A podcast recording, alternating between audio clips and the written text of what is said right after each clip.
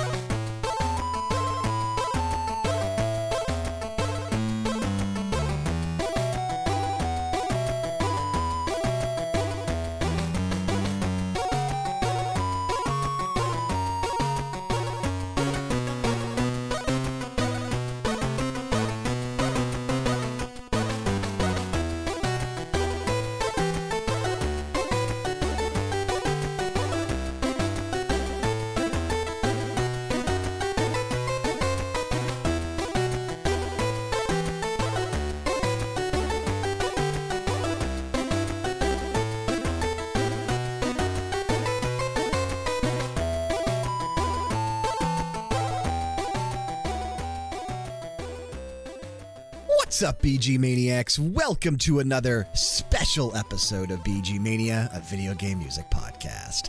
I, of course, am your host, Brian, and joining me on the show this week, he is the host of the movie bar every month with the dyad. It is Bedroth. Hey, hey, and uh, the movie bar actually just released a couple of days ago our, our sixth episode about um, And Justice for All, starring Al Pacino. So if you haven't yet, go check that episode out. We could use a, a few more listens, but uh, but we're not talking about legal films tonight, are we, Brian? But you know what? We'll get into that after you do your little spiel. So I'll let you go. We've got a very, very special episode lined up for our 250th episode. We did it. Made it to 250. Really freaking hard to believe. Yeah, we're getting close, right? I yeah, I actually already passed it technically, but still. Real quick, if you'd be so kind. Head on over to Apple Podcast or whichever app you've chosen to listen to us on and drop us a quick rating and review. It really does about invisibility so that this show continues to grow. And remember, we are on Patreon now as well. Patreon.com forward slash RPG era. Check out our tiers, see what we're doing. And if you feel inclined, toss us a couple bucks each month. If not, continuing to listen to the episodes as they upload each week works wonders as well. And of course, special shout out to current executive producers Jexax and Zanku. So yeah, Bedroth 250. And I didn't know what the hell I wanted to do for this episode. I had no idea. No Well, it's clue. a big episode, man. We're a It quarter of is. a way, quarter of a way to a thousand. Yeah, quarter of the way to a thousand, half half of the way to uh, the the live episode from a Kirby cafe in Japan. Um, Already rethinking my decision to commit to that, but that's cool. I got some time. it's okay. It's okay. And I didn't know what I wanted to do. And you and I sat down and we, we started talking like, really, what could we do for 250? And then you had an idea. I had an idea, but you were really kind of the uh, the driving force behind me actually going for this. Um, uh, after we did the Yuzo Koshiro episode a couple months ago, we uh, I got to talking to Alberto Gonzalez online because, as we mentioned during the Yuzo Koshiro episode, he and Gonzalez talk back and forth on Twitter pretty frequently, and that's cool to see. And I talked about how uh, open Gonzalez always is to talking to fans, and he'll, he'll go online onto interviews and, and comment and reply to people's comments and stuff. And he's just a really cool guy. And you said, well, maybe when we do our, our showcase, he'll he'll give us an interview like Koshiro did. And I figured I'd go ahead and give it a shot and see what he thought of it. And he responded very quickly in the affirmative that he'd be he'd be happy to do something like that under the right conditions. And it just happened to coincide with this episode. So yeah, that's how it went down. Yeah. So for our 250th episode of BG Mania, again, this is going to be special because it is a composer appreciation episode. We have back to back composer appreciation episodes because this isn't technically like a scheduled composer appreciation. We're just doing this for our 250th special episode. Yeah. But Actually, kind of similar to what happened with Koshiro. That was a back to back with Hiroki Kikuta Yeah. as well. Yeah, and a, and a special one as well that wasn't actually planned. but this is probably, even including, because there were a few episodes that I did with composers on the show with me, right? Back before you joined the show. Yeah, Even yeah. including those episodes, this is probably the lengthiest interview we've actually done to date so far. Yeah, it was so crazy. Now, um, I will say uh, there are a few interviews out there uh, with Gonzalez. If you just Google Alberto Jose Gonzalez composer interview, you'll find, uh, I don't know, I think four or five uh, that I pulled from. And what's cool is that some of them overlap, a couple of them talk about different things. And on ours, we tried to kind of approach it from a perspective that nobody really had before yet. Uh, And I think we succeeded. I don't think we asked anything that I've that I seen asked prior. I think the only one I've seen asked prior is the one which is kind of a standard when we're talking to composers, which is, do you have any advice, you know, for Sure, sure, for, sure, sure. Yeah, future. But other than that, yeah, it was pretty much, um, pretty much all fresh information. Which means after this, you can go out and explore the world of the other interviews. Uh, one in particular is the interview on the Legacy Music Hour blog for that went along with the episode they did about Gonzalez. Uh, that interview was really cool. They they they also went really kind of niche with their their questions. Gonzalez, pretty famously, um, uh, he's a Spanish composer. He's he's from Spain, and his English is is good when he's writing. He's not confident in it when he is speaking. And as far as I know, there is no recorded, nothing recorded with Alberto Gonzalez speaking English. So And we tried. we yeah we did offer we did offer Yeah. and um but we made it clear no pressure just if, Correct. you, if you're okay with doing it you know uh, then give it a shot but but he did agree to um an interview uh, a written interview and he went on so much longer and he went into much more detail than I expected. It's really, really cool what we were able to get from him. That's not all we got from him either. I was going to say, not only did we get answers to the questions that we asked, we got comments about every track that we're going to play on the show today. And to close out the show, before we get to our, our last discussion and the closeout piece, we actually have a block that he submitted on his own. Yep, that's right. We offered him some some real estate on the episode, and really excited to get to those tracks and to his comments because I have not listened to those tracks yet, and some of the comments are really cool. But Nor have I. Also, not all that we got. We got the best freaking versions of these pieces of music that you can find. Yeah, straight from the source, man. straight from him, his own raw recordings that he either already had or that he just ripped for us from his actual, like, you know, instruments or consoles. He or actually whatever. has a repurposed Game Boy that Yeah. he um, that he sort of what's the uh, he, he homebrewed it uh, back in the early early 90s and he put on it a music making program that he developed for the ZX Spectrum and and uh, Alberto if I'm getting this in any way twisted please do correct us online on Twitter. But he actually used that using Spectrum technology he used that to compose for all of the 8-bit music that he ever did on Spectrum, the Game Boy, the NES, the Game Boy Color, the um, the the Master System, and Game Gear, and even on the GBA, uh, he would compose using this software, and then he would actually transpose things over to whatever system they they ended up on. But yeah, he went back to his original hardware that he used when he was making Game Boy music, and he re-ripped. I know that he, for a fact, that he re-ripped a couple of these because when we sent him the versions that we had listened to, he's like, ah, "I don't really like that. I'm going to redo it,"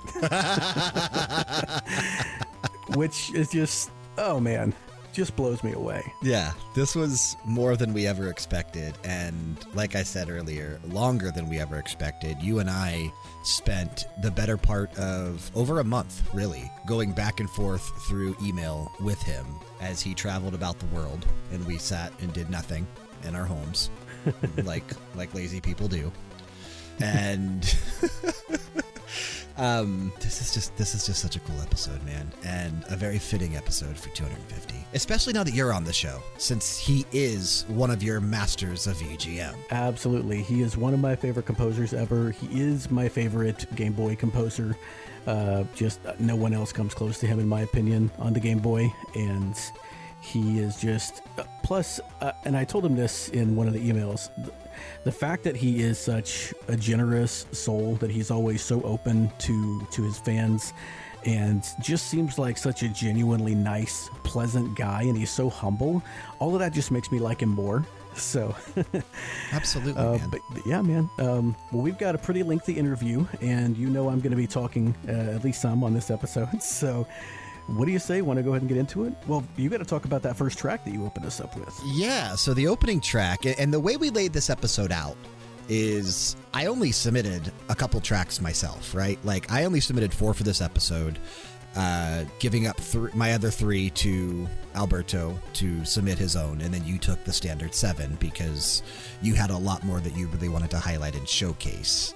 So and thank you, I appreciate that, man. Yeah, of course, of course. I did. I did offer to split the uh, the remaining yeah, eleven no, with you. Totally fine. So. Totally fine. I don't mind. Um, so we laid it out with my four tracks kind of opening the show, right? So I had the opener, and then the next block is my last three, and then we're going to go to year six, and then we're going to go to his three, and then your closeout track. So that's kind of how we laid this episode out. But the opening right. track that we kicked off with was the Area 1 1 music from Les Aventures de Tintin, Les Temples des Soleils. Um, which is translates to I, I, think it was translated as prisoners of the sun. Prisoners of the right? sun. Yes, according to the actual file that he sent us, uh, translates to prisoners of the sun. And this is just, I thought, a really fun way to kick off the show with the instrumentation and kind of the upbeat bounciness that it has and the the jazziness going on. I thought it made would, would make for a good opener. Yeah, I think it's a really good example of, of what he can do, and you'll hear just a wide variety of what he's capable of as you listen to this episode. It's really, it's definitely rooted in the European video game music sort of approach. Uh, you'll hear with a lot of like the the chirps and the arpeggios and just the way that he makes the instrument work. But he i think by this time he had really grown into his own sound. And a lot of his stuff on the game boy color is really when he had fully come into his own as a composer and it was making some really really sophisticated stuff. And i'm actually looking did he actually submit a comment for this particular track? I don't i don't think he did. I don't see it. He didn't. I had originally had one from 1010. You had 4 1 initially when we I, first. I had 4 1. Yeah, when we sent him like an initial list. That one.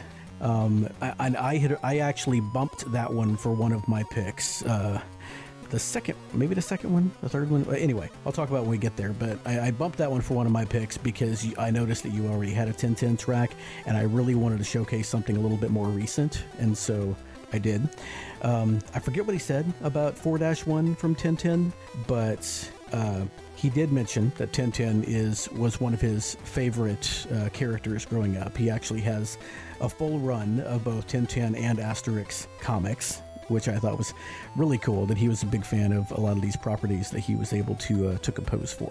And that's also another good reason or example as to why we. I'm trying to see if I could find his comment but yeah, um, as to kind of like what we actually opened up the show with, because this is one of his favorites. There he goes. He says, uh, "Oh, he just this is the one where he talked about being recorded from bad emulation."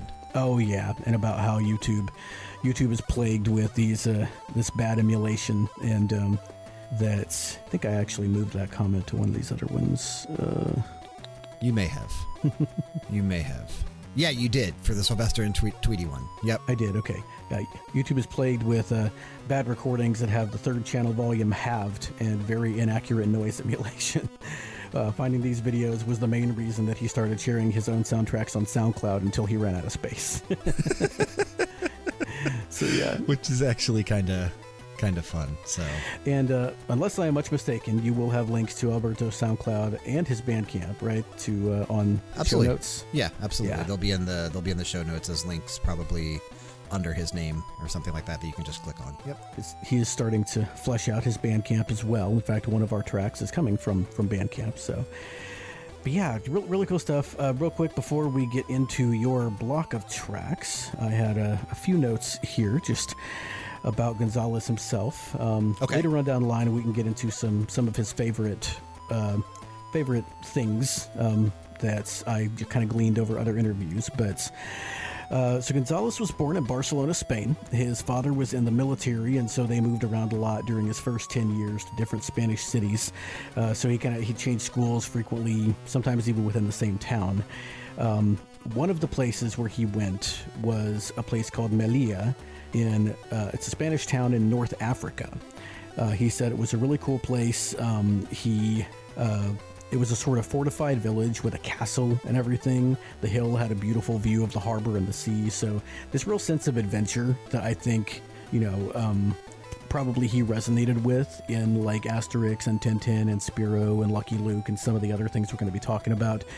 Uh, but he said uh, North Africa came up because while they were in Melilla, he actually played the flute at school, and that was his first exposure to any kind of music. And he would just run around on the flute and, and play around on it, trying to come up with his own melodies. And he, his parents always used to make him stop when he was at the house, and so he always used to run out and find higher ground so he could play without bothering anybody else and then they moved back to Barcelona and they lived on flat land, so he had to stop playing the flute. And he didn't pick it back up again until much later, after he got some of these home computers. Um, he was really into drawing until he was 11 years old and he got his first computer, which was a Casio PB700. This was a battery powered computer. he said it wasn't very powerful, but he was able to bring it every, everywhere with, him. And that's when he started getting into like the assets and getting into coding when he was 11. And then at the age of 16, uh, he was working for a clothing store as kind of uh, like a, a delivery boy, or he um, he like delivered leaflets and ads and stuff like that to different to nearby apartments. And when he came up to one, he noticed the sign outside the door said "New Frontier," which was a name he recognized from his Spectrum. He um, he used to be a big gamer when he was a kid, and while he was composing, he played things like the Speccy, the um, the, the, the Atari, uh, the the NES after it came out. But he recognized New Frontier's name from the Spectrum, so he knocked on the door, asked if they needed a graphic designer because by this time his art and coding had kind of come together, and he had been copying sprites from other games and things like that. Well, they looked at his work and they hired him. So he started at New Frontier in 1988. Uh, it was a relatively small company, but while he was with them, they started developing games for Infogrames, a big uh, French publisher that had acquired a lot of licenses to things like Asterix and the Smurfs and things like that. Uh, this is when he made his, um, well, actually, the first music that he made were adaptations of the soundtracks from other games, games like Altered Beast and things like that, for the MSX. He actually adapted them from other PCs, from Japanese PCs to the MSX. But after that, it was all Spectrum all the time until the Game Boy came out. So he worked on the Spectrum with New Frontier and Infogrames. Uh, they made games like Hostages, North and South, Light Corridor, Mystical. Uh, Light Corridor is going to come up a little bit later in the show. And he was with them for a while. It was while he was there that he met Ricardo Fernandez, who became kind of a lifelong friend. Uh, it was also a New Frontier that he came up with the nickname Joe McAlby. He said Alberto Gonzalez is a name that was so common in Spanish that he wanted to find a better alternative. And at the time, there were a lot of famous Mick names or MC names. Uh, he lists MC Hammer, McDonald's, gonna say, Paul MC McCartney, Hammer. Marty McFly, yeah. and then he adapted Albie from his first name, so McAlby. And then he adapted Joe from his second name, Jose, so Joe McAlby.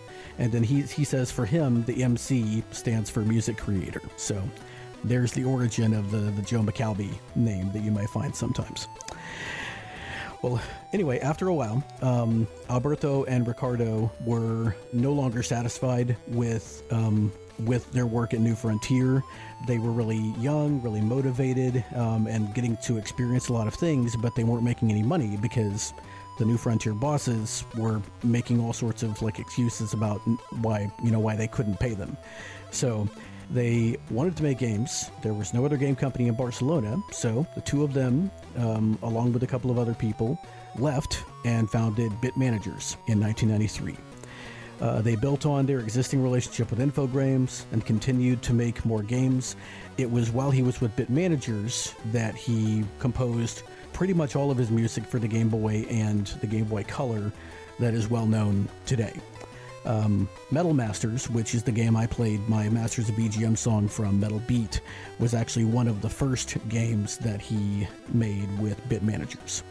And because of the way that small companies work, where lots of people wear lots of hats, that's how he sort of got into more of like, he kind of got shoehorned into music at Bit Managers. At uh, New Frontier, he had actually done different things. He'd done coding, he'd done graphic design, he'd done composition but Bit Managers was pretty much all soundtracks. So after about 10 years of that, it had gotten a bit repetitive, and so he decided to move on and do some other things. So once again, he and Ricardo founded a new company, Abylight, with a couple of other people. Abylight is where he is still to this day. Uh, this was in, I forgot to write down a year, but I believe it was in 2004. Uh, the game specializes in games for mobile phones. Uh, they do also do some other things, but um, he says that uh, those games don't have much music, so he kind of had to repurpose himself as a game programmer and designer. And so he's done most of the work himself since then. Um, he does more for each project. It's a small company. Again, they all wear a lot of hats. Um, now he is still in charge of sound management, programming, and sound effect design. And if it doesn't interfere with the rest of his duty in the game, he also composes music. So that's where that's what he's doing now. I like it. I told you when we started, I'm gonna let you take the driver's seat for this episode. You're not gonna hear me say much. It's gonna be Bedroth for the most part. ter- for for our professional wrestling fans out there, on this episode, you're the play-by-play analyst. I'm the color commentator. All right. Well, that was my that was my wall of text as uh, as Joe McAlby comes down and enters the ring. so you played his intro music, and uh, I, I, I, introduced him. Now let's uh, why don't we go ahead and get into your first block, man, or your I guess your your block. Your yeah, my only block on the episode today. yeah, and uh, I've I've got some fun ones here and I probably some of my favorite of his work that I that I went with. Two of these are, and then one I kind of chose because I had not heard about it or even known about it until we did this interview with him.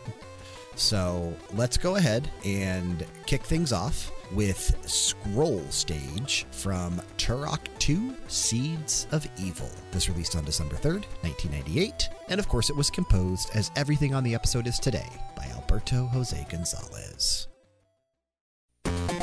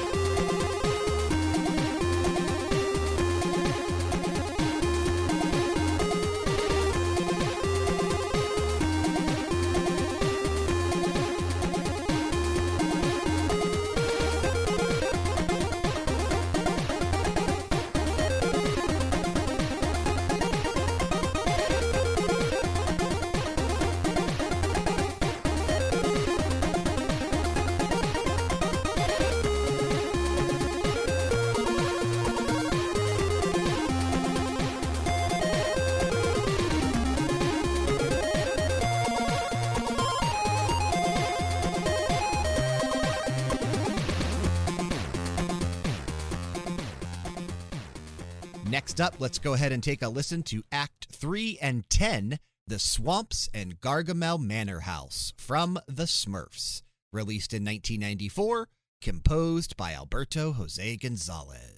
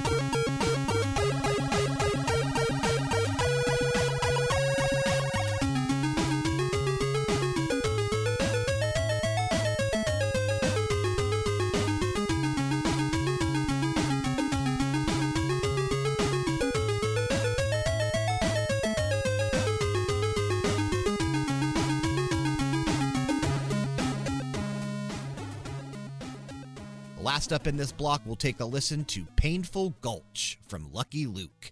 This released on July 9th, 1999, and it was composed by Alberto Jose Gonzalez.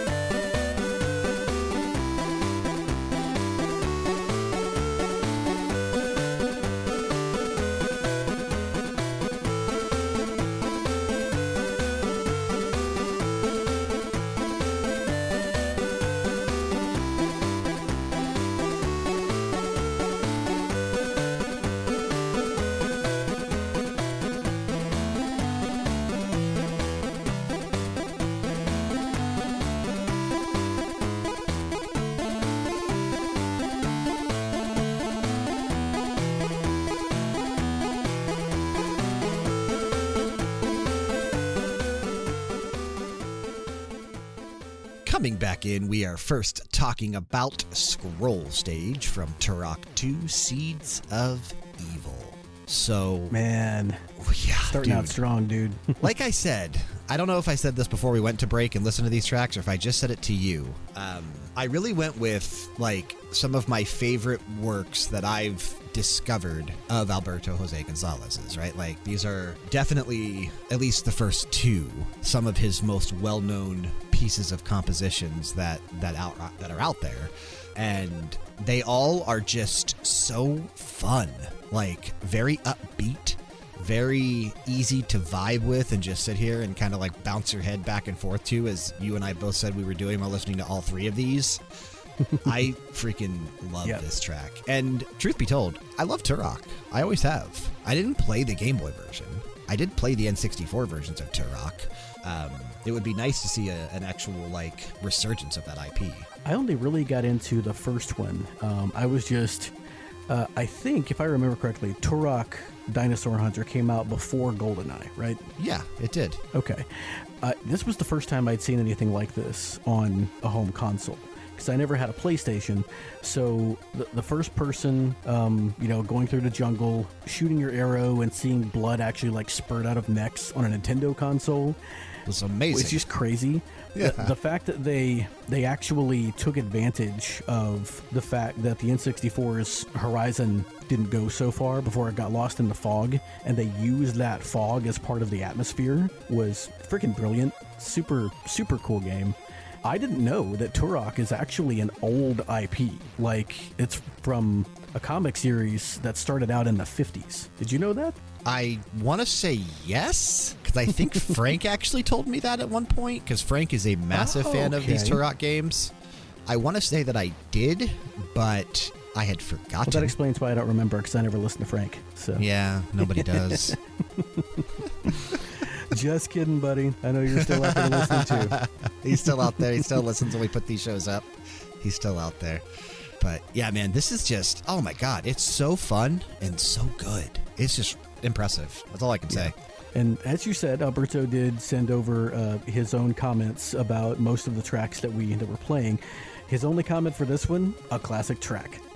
it really is, man. Exclamation mark! A classic It's an absolute classic. Probably the the most well-known track from from what he composed for the Game Boy version of Turok 2 in in my opinion at least. Like it's just so freaking good. Probably so. I'm really glad also that we got a full um, a full batch of Game Boy tunes in this block because af- after I, I said that he's my favorite composer on the Game Boy, I really tried to do like a diversity of different platforms in my blocks so that people can hear what he did on different on different systems. So.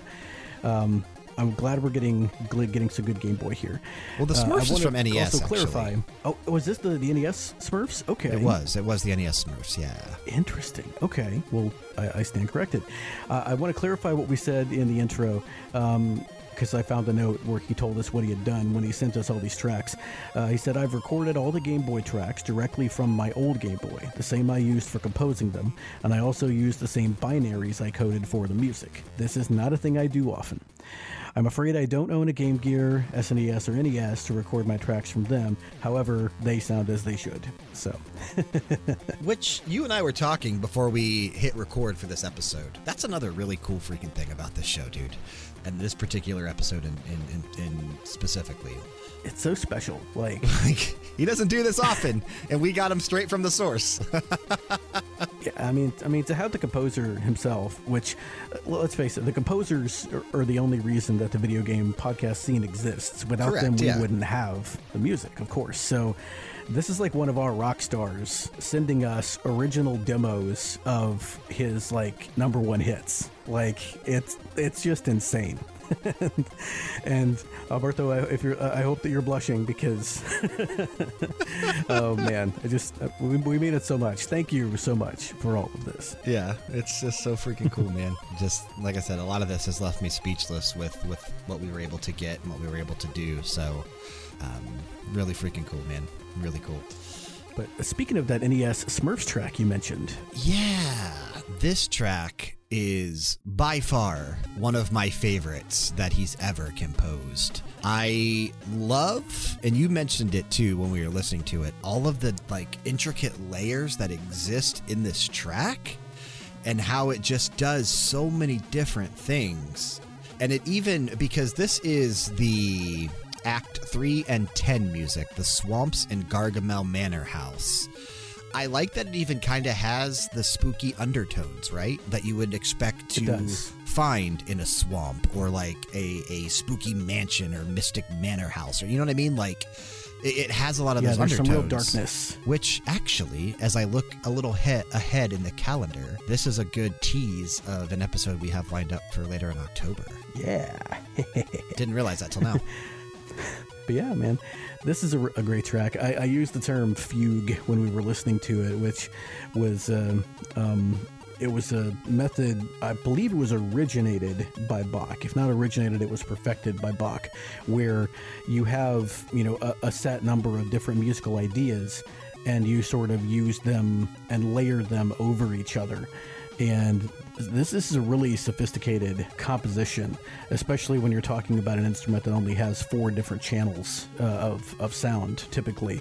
Yeah. And um, he actually talked about in one of his interviews that he really liked composing for the, the NES. He said that the NES really has something special.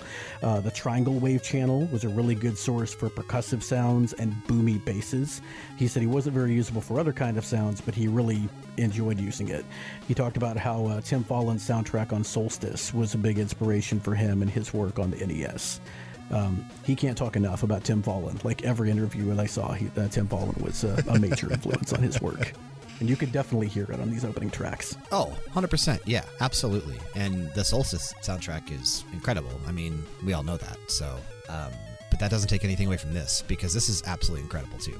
This one and the next one um, also both remind me of the work of Ben Daglish uh, that that Lee uh, Tyrrell brought to my episode last season. Yeah. And uh, Daglish is also one of the influences that uh, Gonzalez mentions. So. Um, about the Smurfs track, he said, This is probably one of my well most. Bleh. He said it better than I can. This is probably one of my most well known tracks and a source of endless collaboration videos on YouTube. It's really amazing. The first time I saw a collab with this track was 11 years ago, and they're still being done. The last one from two weeks ago, and he Which said that is- just makes his day. I was gonna comes say. across, yeah, that has to be such a cool feeling, right? Like just seeing not only people appreciate your work, but do things with your work as well. Like as someone that is as passionate as he as he is with this stuff, like that's got to be such a heartwarming feeling. He said he especially enjoys listening to remixes played with live instruments. Um, he said he still can't play any instruments. To him, his instruments are the sound drivers that he uses to make music. And so, like, when he hears people playing his music with live instruments, it really just takes them to a whole new level for him. Now, did you play this game just out of curiosity on the NES? Uh, maybe it might have been one of my renter games. Um, it's it's interesting, and I think I might have told him this at one point on Twitter. Uh, maybe not, but uh, Alberto Gonzalez is maybe my favorite composer who I have played the least games from. like, the, I don't know that I have. If I've played any games that Gonzalez composed for, I had no idea. Um, like ever that, that I'd done it. I don't remember any of them specifically looking at his list. You know what's amazing as you say that, and about this particular episode in general? I have personally only played outside of, you know, I played the N64 version of Turok and Turok 2, which he did not compose for. The only mm-hmm. game on this list that I've played is the SNES version of Asterix and Obelix. That one I have actually played too. I Yeah. do remember that one. This that's the only game on the show today that I have experience with, which is pretty freaking crazy. It was a pretty fun game too. Yeah, yeah, it was absolutely a uh, a fun game. And we're not playing anything from it, but I also played the NES Asterisk game, um, Asterix game. Sorry. um, I I liked the Smurfs. Like I, I kind of knew who they were, but uh, of the properties that Gonzalez has composed for, my favorite when I was a kid was probably Asterix. I always, when we would go to the video store. Um, more often than not, I would get one of like the three or four Asterix movies that they had there. My favorite one was the um, the Trials of Asterix when he goes through and does like modified versions of Hercules' trials. Yeah. Uh, so that the Romans won't take over his homeland. and uh, that's still. I actually found that movie recently, and I've got it on my watch later on YouTube. After I started putting this this together, I was like, I wonder if I can find that movie, and I did. So I'm gonna go watch it again. I've never seen it. I, I actually don't think I've seen any of the Asterix like film adaptations or cartoon adaptations or whatever they were. Like I don't think I've seen any of those. I, I was a big fan of the Smurfs when I was a kid. I do know that, as most people our age were. My wife's a big fan of the live action Smurfs movie. I have not seen that. Is the- that any good? She likes the cartoon uh, growing up. It's okay. You got to go into it with tempered expectations. It's a kids movie, um, and it's super cheesy, but it's it's it's cute. It's cute. I'm not sure I would enjoy it as much if I didn't watch it with my kids, but but it's not bad. Wait, you guys d- didn't do a media files on that, did you? No, Okay, okay. I don't no, think Kyle. nah, nah. This was on it either. this was before media files, but but we're getting off in ramble territory, man. We Yeah, we do that. on this one. I know. This it's already going to be a It's going to be a lengthy one, especially when we get to that interview, because it's going to take us a while to get through it. So let's go ahead and talk about my third track, which is actually not the track that I thought we were going to be playing for this particular piece of, or, or this particular game from Lucky Luke. We are actually yeah, talking one of about the other cool things that Gonzalez did Yeah. is after you sent him the first list of tracks, he wrote us back like we weren't expecting, but like you said, he wrote us back with comments on each one. Some of those comments were, "Oh, I don't really like this track," or "Oh, I didn't really like this game." Like I had a track from Inspector Gadget Racing of all things, which, Yeah. to, to be honest, was was just a generic kind of okay. Hey, this sounds like kart racing track, you know? Right. Um, and he said, "Oh, of all the games I made for the GBA, Inspector Gadget Racing is probably my the one I hate the most." And so I was like, "Oh, well, I'm going to slot that out." and this is uh, this is the only one I think of yours that he was like, you know, this is this is good, but there's one other over here that I thought was better. Why don't you tell the story about that? Yeah, You were about to so get to it. I had initially submitted the menu music from Lucky Luke on the Game Boy. And we found out, and as you'll read in the comment here shortly, that what is currently called menu music in this game is not what he intended to be the menu music for Lucky Luke. So, what we're actually listening to here is the music that he intended to be the menu music, which is called Painful Gulch, which I'm assuming, again, never played the game, didn't even know about this property until we did this interview with him because it really wasn't that popular over here in the States. Um, I, after listening to this when he sent it, really, really preferred this version. Like, if this would have been the menu music, I could hear it and I could see it.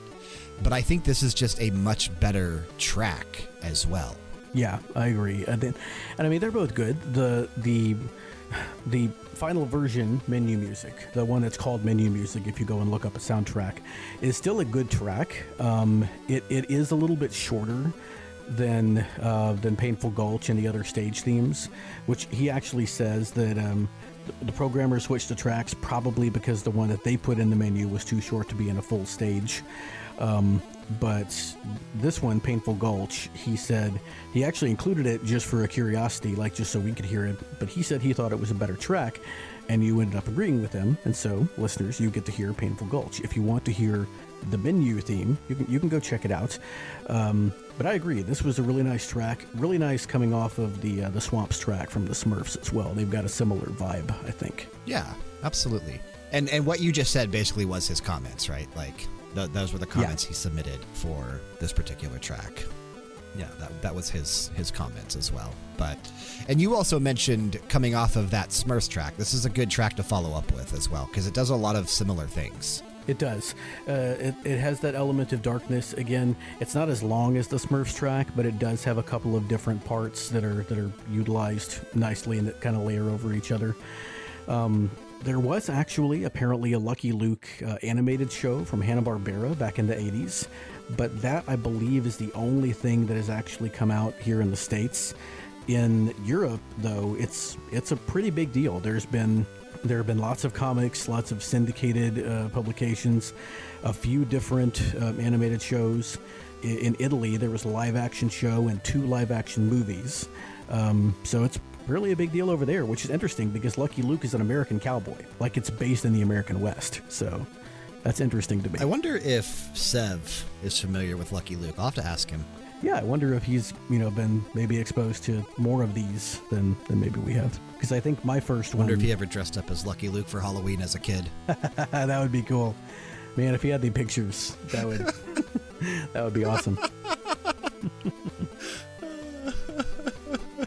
That's so stupid. Um, our, our, our British wing of RPG era, Seven Viz. Yep, Go check out the fans are way too noisy. I think they're coming back soon. They took a little Yeah, bit of a. They're doing a, a seasonal thing, kind of like you and Shoot Kapow did with very good music. They took a few weeks off, and they're getting ready to come back, I believe. So, cool. um, fun track. I really like this. yep, that was a nice block, dude. Really enjoyed it. My only block. My only block today. But that's okay because we still got a lot of amazing things coming up. Yep. Well, let's go ahead and get into it. Um, so my first block of tracks, we'll go ahead and do this. When we come back, I'll talk about a few of uh, few of Alberto's favorite things that he's mentioned in different interviews.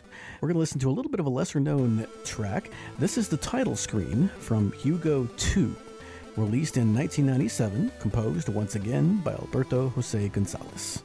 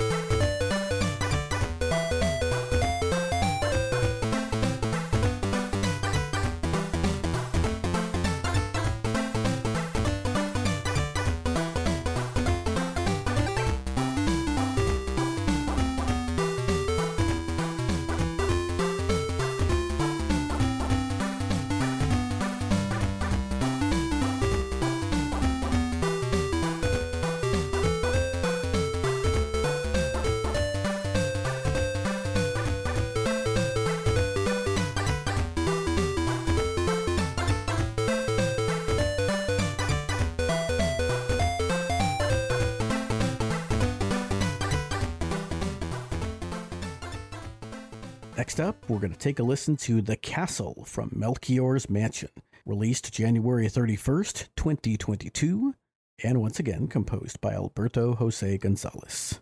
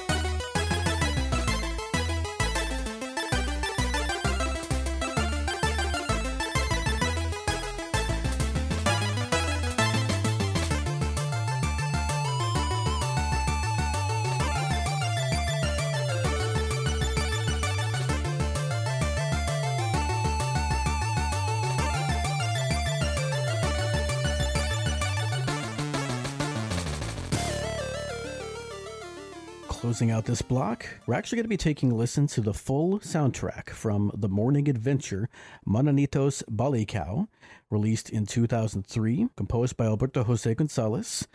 We're actually going to be listening to three relatively short tracks in order the title screen, stage theme, and final boss.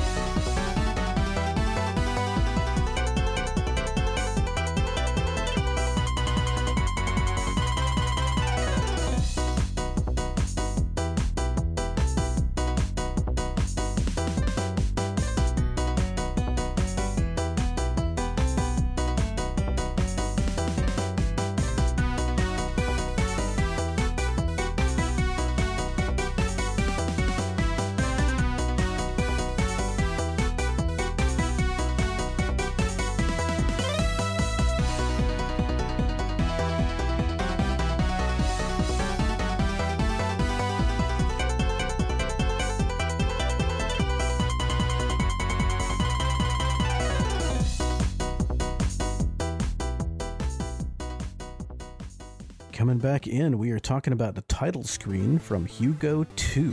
What did you think about this one, man? So I had mentioned there were several that I had not heard of before we actually like put this episode together. And this is one of them. And this is a pleasant find and a pleasant surprise to hear because this is super joyful, dude. I really like this a lot. It's super nice, man. And if you look at the uh, the title screen that you can see on the on the YouTube video, the YouTube thumbnail, it's this really like bright-eyed, friendly-looking little troll guy giving you a thumbs up. Um, and just it, Yeah. the music really really fits that that theme. This little one overall. No, yep. and I had I I'd never heard of this one either. Um, I actually had heard of most of these properties just in previous Alberto deep dives, but I had never heard of um, never heard of Hugo or Hugo Two, and I wondered if this was one of those situations where. What about Hugo One? I'd never heard, you know, because I'd never heard of it. Apparently, there was a Hugo One, not related to Infogrames or any of that stuff. Um, but uh, Hugo Hugo or Hugo the Troll is apparently popular property. I think specifically in Germany, if I'm not mistaken. Um, but Hugo is apparently a call-in TV series for kids, um, and the kids call into this TV show. And they're like mini games that they can do over the phone or something like that. It's a little bit. I'm getting this from Moby Games, so I'm not 100% sure what's going on here. But Hugo 2 has five levels that are directly based on the mini games from the TV show, and uh, you're just trying to go through and collect as many as much money as possible before you get to the end of the level, so you can move on to the next level. Um, funny little side note: there was an enhanced version that was released in 1999 for the Game Boy Color uh, called Hugo Two and a Half. that had an additional mini game. Also, want to mention that Hugo's wife's name is Hugolina. Hugolina, of course it is. I wonder, like, has there ever been a show here in America with that same concept where kids or anybody could call in? Now, like, I know there's been like shows geared towards kids that they like participated in, like right, like, like Where in the World is Carmen San Yeah, like- Diego or. Um, Nick Arcade, stuff like yeah, that. like you know, like the what was the Legend of the Hidden Temple, right? Like that kind of stuff. But I don't think there's Oh, ever been yeah, like a call-in Guts. show. Yeah, guts. Do you have it? Do do do do do you have it? Guts. But yeah, I, I don't know. I don't know. That's a cool concept though. And like you said, this is just a really happy, bouncy track. And you know, after the coming off the spookiness of that last block, this was a nice little uh, nice little change of pace, I guess. a brief change of pace. A brief change of yeah, pace. a little bit, a little bit brief because uh, as you mentioned while we were listening, this this next track, it's got some real nice spookiness going on in it. it does, man. It does. Now, the only thing before we mention that next track, did you want to read what he wrote about Hugo 2? Ah, yes. Very good. Thank you for keeping me on track. Uh, so, Alberto's notes about Hugo 2, uh, cool as well. I remember I did a MIDI version at the time with my trusty old Korg X5DR sound module. I must have it somewhere. And I wonder if he was I going to maybe look for it. his MIDI version. Yeah, I wonder if he ever us. found it. I Um, wonder if he found it. but you know what, Alberto? Maybe if uh, if you do find it, you should uh, post it up on Twitter and link to our episode so that our listeners can can go and listen to that uh, that Korg that the MIDI version of this track. Is Throw it on your this is a really SoundCloud. cool track. Yeah, throw it up on that SoundCloud. Definitely encourage folks to go check out. There, he's actually got a couple of different channels. Um, one is focused more on his Spectrum music, and the other one is focused on on uh, the rest of what he did. But there, there's a lot of really really cool stuff there. Um, this next track, though, comes from his Bandcamp. This is actually the most recent game, I believe, that he has composed for. Uh, this is a game called Melchior's Mansion, and it looks like it is PC, like web based game, maybe. Um, we listened to the castle theme, and I had heard that both this theme and the attic track were were really nice. He actually he said that the castle was a good choice, and that even he's not sure if he likes this or the attic track more. Um, I encourage everybody to go and check out this soundtrack on Bandcamp. It's also up for pay what you like, so you can get the whole soundtrack for free if you want. But I do encourage you. This guy's given us so much music over the years. Toss him a couple of bucks. You know, it's this music is well well worth your money and your time. What did you think of this track, Brian? I really fell in love with this. This is something that I had not heard of prior to this episode, right? Like a lot of this stuff I hadn't heard of but I didn't know that there was because I when we were talking about like when these games came out, I was like, did this actually come out like this year? Because I wasn't sure, like because it is done in that older style, right? It's meant to look kind of like a, a ZX Spectrum game to an extent. And I really, really love the sound of this. It definitely has the spooky vibes going on again, like the block that I played earlier. And this game, like just looking into it, it looks really freaking cool, dude. A nice throwback game. Yeah, it really, really does look cool. And and he's composed a couple of kind of retro throwback soundtracks like this, which we'll talk about later on in the interview. But this one, he he talks about it in the interview as well. But basically, the the creator of the game wanted kind of a Game Boy sound. So essentially, for the most part, he did a Game Boy sound, but with a few extra channels but for the main theme of the game, it's straight like Game Boy uh, restrictions. Like it's it, it could be played on on a Game Boy. And what I thought was really cool about this one is when, when you look at like the Messenger score by Rainbowdragoneyes, or especially the Shovel Knight scores by Jake Kaufman, this is what they sound like. And oh, absolutely, that music is you know definitely obviously spiritual successor to a lot of this early chip work. But to hear one of the masters coming back after so long and doing a brand new soundtrack again like this, and to have it sound like, you know, like those other things that his music was probably a big inspiration for, and his contemporaries' music was a big inspiration for. It, it really shows that, I mean, he still got the chops, um, even after not doing it as regularly for so long but it also shows that these other guys really do know what they're doing and that their work sounds like what music composed by the masters would be if they were still composing today. That was a long and convoluted way of saying that, but hopefully it made sense. no, it made sense to me. And I just I, I fell in love with this track. Like probably one of my my favorite new things that I discovered by putting this episode together. I really like this. And it actually appears, and I'm going to send you a link to this. It appears that the developer behind this game, Richard Jordan, uh, who did Melchior's Mansion, is currently working on a spin off game to this series, if you want to call it that now. It doesn't have a title yet or anything, but it looks like it's going in a completely different direction. Yeah, yeah, that's really cool. Um, a little bit of a shooter element.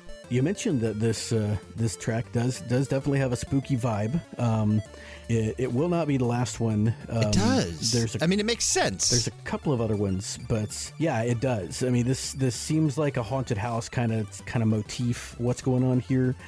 I really love that laugh sound. It's almost like something out of Chrono Trigger. Yes. Did you notice? Did you notice the little laugh Absolutely. sound? Absolutely, I did. There's there's a lot of thing. Well, probably not a lot, but there are definitely a couple of those like things that are just meant to be kind of tucked in the background that you can pick up in this track, which is really really cool to hear. Very cool stuff. Very cool stuff. So this track I actually subbed in for the 1010 track that I had, Area 4-1. And um, the next game that we're we're playing the music from is the one that I replaced the Inspector Gadget Racing track with. Um, as I mentioned before, I had originally chosen The River from Inspector Gadget Rating, Gadget Racing, but then um, Alberto mentioned that that was his least favorite soundtrack from his time on the GBA, and he actually recommended another game that he had composed for the GBA. Now, we're talking about The Morning Adventure. And as you heard, there were actually three little shorter tracks mixed in here. So I cheated a little bit. Brian gave me most of the episode, and then I used one of my tracks to play three tracks. So, but I think they were all pretty good. So we listened to the title screen, the stage music, and then my favorite, the final boss music from a promotional game called The Morning Adventure. And, uh, or The Morning Adventure um, Mañanitos Cow, which I was looking at the YouTube comments to give myself a little bit of clear, clarity on what this is. Um, it's so if you look at the cover page, there's this this teenage kid or preteen kid, um, blue jeans, a red shirt, um, a red hat, and he's riding a skateboard, and he's holding this what looks like some kind of roll, like a like a raisin roll or something in his hand. Um, this thing that he's holding is a Mañanitos Bollycao, which is kind of like like like a Hostess muffin or a little Debbie muffin or something like that. Mañanitos, I believe, is the company, and the Bollycao is what they have branded this. It's like a chocolate chip muffin, um, and this was apparently a promotional game that you could win if you uh, bought a special package of Mañanitos Bollycao, and there were only 3,000 copies ever made of this game. Which is pretty crazy. yeah, so and some of honestly some of the best sounding Game Boy Advance music that I have heard. Um, even Gonzalez uh, mentions that the Game Boy Advance was not his favorite system to compose on. A lot of composers have said that just because of the way that it was weird for a little system that had the capability of an SNES. The SNES, you could actually have, you had designated space for your sound, but on the GBA, the space was all shared. And you didn't have as much space specifically for the sound, so a lot of it was ultra compressed and just kind of crammed in, and it just didn't sound that great. Um, but this sounds really nice and clean, and I wonder if that's because he uh, he did mention in his comment for this track, said a promotional game we did, which is not very well known. I was a lot into house music back in the day, and this one shows it. The entire soundtrack is in my SoundCloud, recorded from the program I coded to compose music for the GBA instead of using the original hardware. So I wonder if this is something like an uncompressed version specifically made from the program that he used to compose the music. It might be, and that's honesty. why it sounds so much better. Yeah, it might be. And I definitely get the house influence here, especially with the the middle track of the three, right? Uh, there, there's definitely some some big house in there, but I also really like the the island vibe that this soundtrack brings too. I really like that a lot. Yeah, the the title track has a really nice, bright, cheery, like you said, island vibe. And then yeah, the stage theme is slower, more subdued. Well, subdued may not be the right word for it, but it's it's lower lower key. It's not really like a bright happy. It's more not really. I, I guess it's closer to ambient. Um, the drums, the percussion in that middle part sounds straight out of Streets of Rage. Oh, absolutely, yeah. Like there's definitely some you, you can tell they're friends, right? You, there's some Koshiro in this soundtrack or this particular piece. Yeah, you can tell there's some influence in in this stage theme, but um, but but really cool. But then again, my favorite is the third part, which is the the boss music. I thought the the final boss uh, theme here was really really cool. And um, you know, this is you know a short, uh, kind of one-off little game. Reminds me a little bit of that Cat Girl Without Salad soundtrack I was talking about on last episode. Oh yeah, yeah, yeah. Uh-huh. And a nice, uh, nice variety of of songs coming from this one as well. And I like that you know we were able to play the entire soundtrack because it is just like you know a little over five and a half minutes long, not not too uh, lengthy for for a game soundtrack. Yeah, man. Just we fit it all in. Individual tracks that are fit it all in. True net. Yep. Not even not even half the length of One Winged Angel. So yeah, that's true. Or Chef uh, One Winged Angel is probably not that long. I'm just misremembering it. I'm just thinking of Chef Enough. but yeah, so that does it for my first block of tracks. It is. Uh, I did mention that I was going to talk a little bit about some of Gonzalez's favorites that he has um, that he has mentioned. Yeah, do it. So, a couple of his favorite things. So, some of his favorite soundtracks that he has composed. He says he's especially fond of the Smurfs for Game Boy and Asterix for NES, not only because they are two of his best soundtracks, he thinks, but also because they were the last games that he drew the sprites for. Um, he also really loved working on Asterix and Obelix for the SNES because it was completely different uh, than doing it all with square waves and noise. Um, he really loved the SNES sound chip, and his one regret from that time period was that he didn't get to do it again because he feels like your first outing on a new sound chip, you're never going to really be able to bring out its best because you're still learning the ropes. that would be really cool if you were able to go back like retroactively and compose something new with SNES hardware or with Genesis hardware because he never got to do that. Um, he specifically said that NES Asterix is one of the best experiences that he had in his career. Uh, he also mentioned the Smurfs Nightmare as one of his favorites, and this game is also a fan favorite. Like this soundtrack is one of his most lauded soundtracks. The Smurfs Nightmare is really great front to back. Um, it, he was inspired a lot by how beautiful the game was. Uh, after a while, he received uh, a, a, new version of the game and was able to check the atmosphere on a regular basis. And he said he, he really appreciated that a lot because uh, when he's composing, he tries to compose based on the feel of the area that he's composing for. He said it's a lot easier when you can focus your inspiration on what you feel.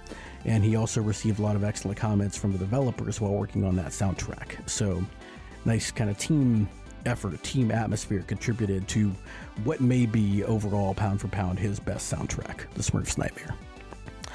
Uh, his favorite consoles to compose for, again, the SNES sound, he says it was, quote, amazing, a true masterpiece, uh, the SNES sound chip. Um, already mentioned his comment on the NES and uh, that he took um, inspiration from Solstice at that time. Um, he said more so the sound driver on Solstice, not so much from the music itself. Um, when he uh, had to make his first composition for the NES, he listened to the music of many other games um, in order to find, you know, like his voice or his approach. And Solstice was he said he said was a game that served him well. He really loved the sound of the drums, and it was from there that he created his own rhythmic routines. Um, I also want to mention somebody made a really good comment on that uh, the morning adventure track that we just listened to, the title theme especially. He said you could hear a lot of Plok influence in that. Uh, Tim Follin's Plok soundtrack and I can hear that for sure. Oh, definitely. You can definitely hear that. Yeah. Uh, he said he, he didn't like working on a GBA, very low quality and noisy, and the sound uses a lot of CPU. Uh, he was asked on, I believe I pulled this from the um, Legacy Music Hour interview. He was asked about some of his favorite games, and he said there are just so many. if he had to cite a few, Contra, Final Fantasy, Phantasy Star, Batman, Metroid, Axelay, Gradius, Street Fighter II, Wonder Boy, Super Mario, Sonic, and he said that Shadow Dancer for the Genesis is to him the perfect action game. And I may not actually be I don't think I'm actually that familiar with Shadow Dancer, so I might have to go check out some some footage from that. Yeah, that one doesn't ring a bell to me either. Shadow Dancer. I was actually looking it up as you were were talking.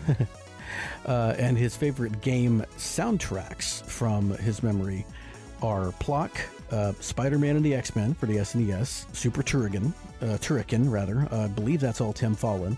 Then ActRaiser, of course, Yuzo Koshiro. Uh, Castlevania 4, Chrono Trigger, Demon's Crest, Streets of Rage, Revenge of Shinobi, more Koshiro. um, Wonder Boy and Monster World, RoboCop for the Game Boy from Ocean, Jonathan Dunn soundtrack, really, really good stuff. Castlevania 2 for the Game Boy, Final Fantasy Legend 1 and 2 for the Game Boy, Batman for the Game Boy, and once again, Solstice. So Shadow Dancer is part of the Shinobi series. Oh, interesting. It is the second game in the Shinobi series, right before the Revenge okay. of Shinobi. That actually does ring a bell. I remember some of that. And then there's also on the Genesis a game called right after the Revenge of Shinobi, Shadow Dancer: The Secret of Shinobi. Okay, I remember somebody on some podcast talking about how confusing that got on the Genesis Shinobi games. So. Oh yeah, so the, the the lineup goes Shinobi, Shadow Dancer, The Revenge of Shinobi, Shadow Dancer: The Secret of Shinobi, the Cyber Shinobi, and then back to just Shinobi, Shinobi 2, Shinobi 3, Return of the Ninja Master, and then it just keeps going from there. And I guess while um, while I'm listing some things, I'll go ahead and talk about some of his um, his musical influences that he has shouted out in some of his interviews. Um, he said once again that much of his musical training actually stems from listening to game musicians such as David Whittaker, Jonathan Dunn, Ben Daglish, and Matthew Cannon. Uh, and those four specifically he mentioned on multiple interviews um, in the Spectrum's heyday. Among many others, when he started composing for Game Boy, he was very inspired by the work of Nobuo Uematsu in the Final Fantasy series. Uh, he said many of the epic songs he's made for the Game Boy have had their roots in Uematsu's work. Uh, later, he was inspired by composers for the 16 bit era like Chris Hülsbeck, Yuzo Koshiro, and Koji Kondo. Uh, they have all influenced his work in one way or another, and he took them as references for certain kinds of game music. Um, Plus, always been a big fan of Tim Follin and his brother Jeff. Since the days of the Spectrum, he's done incredible things technically and musically, and his au revoir, um, Alberto's word, has always been a source of inspiration for, for him, for Gonzalez. Uh, he listened to every game soundtrack that he could under scrutiny while he was first getting into composition, trying to decipher every technique uh, on his way to learning how to compose. Uh, he even programmed an emulator of the Game Boy CPU and sound chip so that he could listen to the soundtracks he ripped from games without actually playing them. That is the hardware I think he used in actually getting these songs ready for us for this very episode. Uh, he said this was much before that first GBS player appeared, and he still uses it to record the soundtracks that he has uploaded to his SoundCloud. So, kind of coming full circle on that, how he provided us this music. Perfect. Super cool. I like it. All right. Well, there's a, another wall of text I've delivered to everybody. Like you said, hear the color commentary because I'm talking more than enough for both of us. That's okay. if I if I talked more, this this episode would be like three hours long. So I'm just letting you take the take the helm, right? You've got the reins. You're driving Santa's sleigh today, delivering gifts to all the little boys and girls out there. Yep, yep. Can't really think of anything to say to that. Cool. um, speaking of Santa, um, sorry, I just I just say things. You know that. Speaking of Santa, Christmas is the uh, next big holiday after Thanksgiving and Halloween. And uh, speaking of Halloween, we've had some creepy tracks on tonight, and this next one is actually one of the main reasons I included it is that originally we didn't have as many creepy tunes. At least I didn't on my list. But this comes from Sylvester and Tweety Breakfast on the Run. We're going to be listening to track four. This game was released in 1998 and once again was composed by Alberto Jose Gonzalez. Thank you.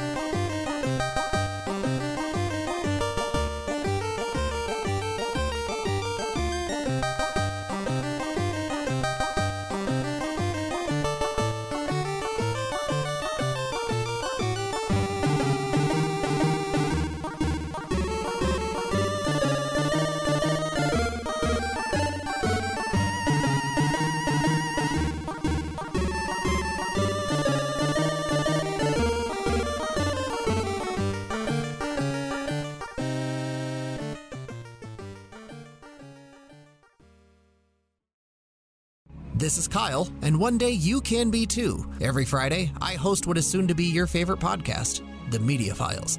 Me and one of my best friends talk about pop culture happenings so that you don't look like an uncultured swine during those boring water cooler conversations.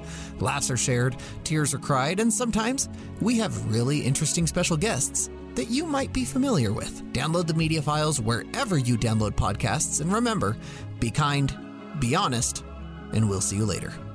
Next up, we're going to listen to Olympia from Asterix and Obelix, released 1995, composed by Alberto Jose Gonzalez.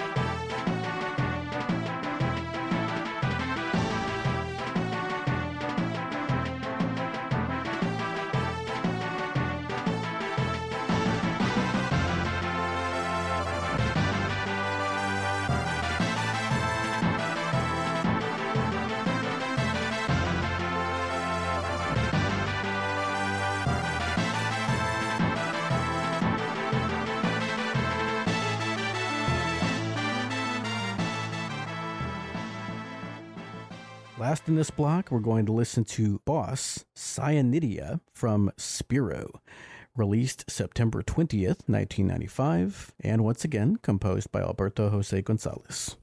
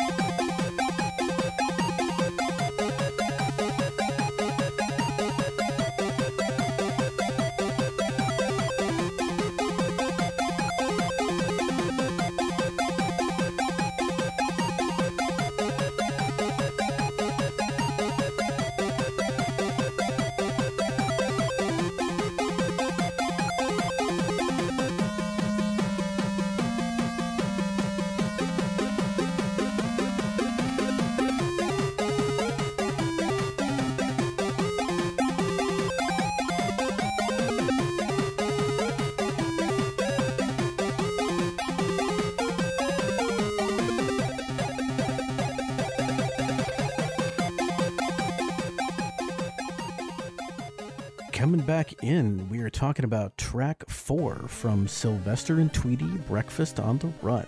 Alberto says uh, this is not a very well known game, but he enjoyed composing the soundtrack at the time.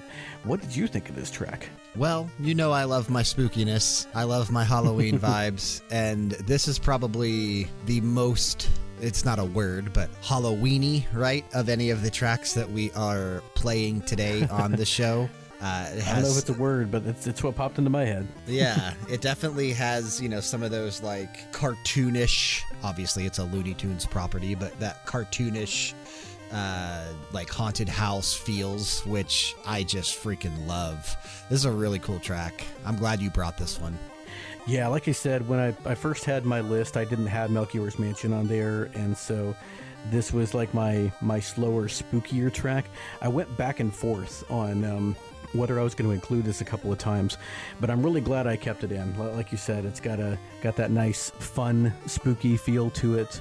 And, Everybody's already uh, ready for Halloween, man. You look on social media; they're talking about when you know fall needs to hurry up and get here. People are already decorating for Halloween on Twitch streams. Like everyone's just waiting. It's it's the it's the thing right now. It's what happens when August ends and September hits. For sure.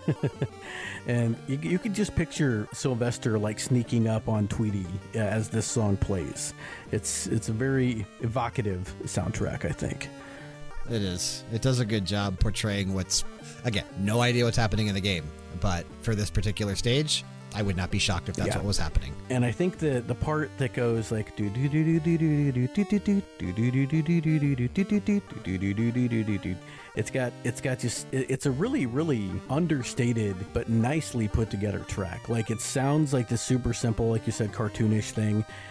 but it's it's very again sophisticated and well put together. Reminds me a lot of some of those older like Bugs Bunny cartoons, like the one where he's sneaking into the witch's castle and stuff. Like it reminds me a lot of that.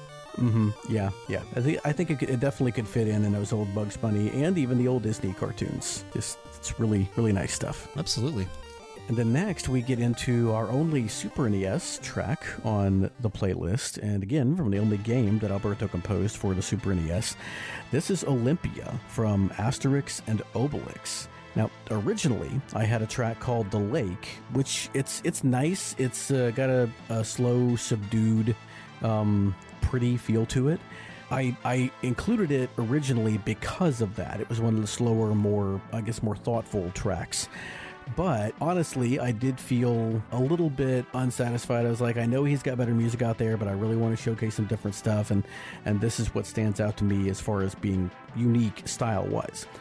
And Alberto's response was edifying for my kind of misgivings on this track. He says, I'm surprised that there are people out there who like this track. it sounds so unfinished to me, and indeed, I ran out of inspiration and left the track very short and with an abrupt ending. I'm happier with the version I did for the GBA port many years later. I think there are more impressive tracks in this OST. Uh, it's fully posted in my SoundCloud. So I went to his SoundCloud. Sure enough, he does have it there in part one and part two, uh, the Asterix and Obelix theme song or um, uh, soundtrack. And Olympia and a couple of other ones jumped out at me, but this one I just kept coming back to. I really like how the time signature changes. Yeah. And I think it's a really nice, really clean utilization of the SNES sound chip. You know what this reminds me a lot of is A Link to the Past. Oh yeah, yeah. I definitely could hear some Koji Kondo influence in here. It's absolutely there. Like some of like the the Hyrule Castle themes and that kind of stuff that you heard in, or that you heard. I can't talk. It's almost oh, yeah. midnight. that you heard and, and yeah, abs- absolutely, yeah, yeah. It's there for sure. Man, yeah, that's that's cool. And um, I like. I told you I like how it goes from the, the slower like four four big impressive fanfare to that six eight kind of faster paced um, different melody, and how he went back and forth between those and really showcased a couple of different things. It's again very evocative. Um, and what I like about it, you can again, you can hear a lot of stuff going on in the background um, I'm starting to think maybe one of the reasons that I like both Alberto Gonzalez and uh, Jake Kaufman is because no matter what type of song it is they're doing, they're always making the absolute most of the space that they have. Like their Correct. songs are so full without sounding busy, which is really impressive to me. It's all those layers, man, that we keep coming back to. hmm And to be able to do that with so many restrictions on the sound is really impressive. Absolutely. Great pick. I'm glad you subbed it. I'm glad you subbed it out with this one. I think this is a much better choice. Yeah, yeah, I agree. But speaking of impressive, another soundtrack I was really pleasantly surprised by. Uh, this is our only Sega entry on the list, I believe. Let me double check. Yeah. Um, he didn't compose a lot for Sega systems, and he never got to touch the Mega Drive, which he talks about later. But this track is from an unreleased port of Spirou, which originally came out in 1995 for the Mega Drive, was later ported to some other systems. It was supposed to be ported to the Master System or the Game Gear, possibly both. I've seen it online listed as both. But that version of the game never came to fruition. It was mostly finished, the soundtrack was completely finished, and a prototype has actually been leaked online, but the game was never actually released. Um, Spirou is a um, that's either Spiro or Spiru. Um, S P I R O U is the way it's spelled. Uh, he is a boy adventurer. I think something along the lines of like Tintin. Um, a little bit different though. Again, really big in Europe, not so much over here. Uh, but this is the boss Cyanidia or Cyanidia track. I was so impressed that this came out of a Game Gear. Yeah, this is mind blowing, dude. I'm not a huge fan of the Game Gear. this is mind blowing. Like there are some good compositions on the Master System and Game Gear. I think of like Koshiro's soundtrack for Sonic, because um, he did the the, uh, the Master System version of that. Um, but there's not that much. I'm not as impressed. I even told him uh, in our back and forth I wasn't as impressed with um, the Game Gear uh, sound chip as I was with other systems from this time, and I was really, really impressed with this one. I had some tracks from the Game Boy version of Spirou on my short list, but I, I eventually kept this one not just because it was a chance to showcase another system of his, but just because it's so damn cool. Like this track is fire. it really is. It it reminds me a lot of the the metal beat track that we're not playing on the show today, right? Like in just how Oh, impressive it yeah. actually is. Mm-hmm. Yeah, like it's just it's the the sense of rhythm that you get from all of these games is really impressive. I kind of wonder. Um, so Gonzalez is Gonzalez comes from a military family. I already mentioned that his grandfather and father were in the military. He actually also served in the Spanish military, and I wonder if some of that influenced his like sense of sense of rhythm. Uh, even though he actually started in video games before he joined the military, if my timing is right, but he was in the military concurrently with some of the stuff that he was doing here. And so I wonder if some of that influenced his rhythm because he really, really has a strong sense of beat to all of his music. Right? It would make sense. It would it would make a ton of sense. I wish I had thought to ask him that, maybe for part two. Part two coming soon. Prep for it. Uh, but real quick before we get into uh, the, the the the really special part of the show, uh, our interview with Alberto, I'm uh, excited. he had to say this about the uh, Boss Cyanidia track. Uh, cool track as well. I particularly liked how this track ended up sounding on the Game Gear, and it was composed exclusively for it. Which is also Uh, really cool. sometimes, Sometimes he would port things over wholesale from from other systems, although he would still have to tweak it uh, to get it to sound just right. He actually has a really great story if you can find it online about uh, adapting the Asterix Game Boy music for the NES for the songs that stayed the same because even that was a chore. But he did compose some tracks specifically for this because he likes to make the most out of each sound chip, and so it is cool. I didn't even know when I picked it that this was specifically composed for the Game Gear. I like So, that too. I mean, it's you know obviously a, a, a freaking epic piece of music, but also exclusive to the Game Gear, and it sounds so dang good. Really does, really does. Freaking cool, man. All right, man.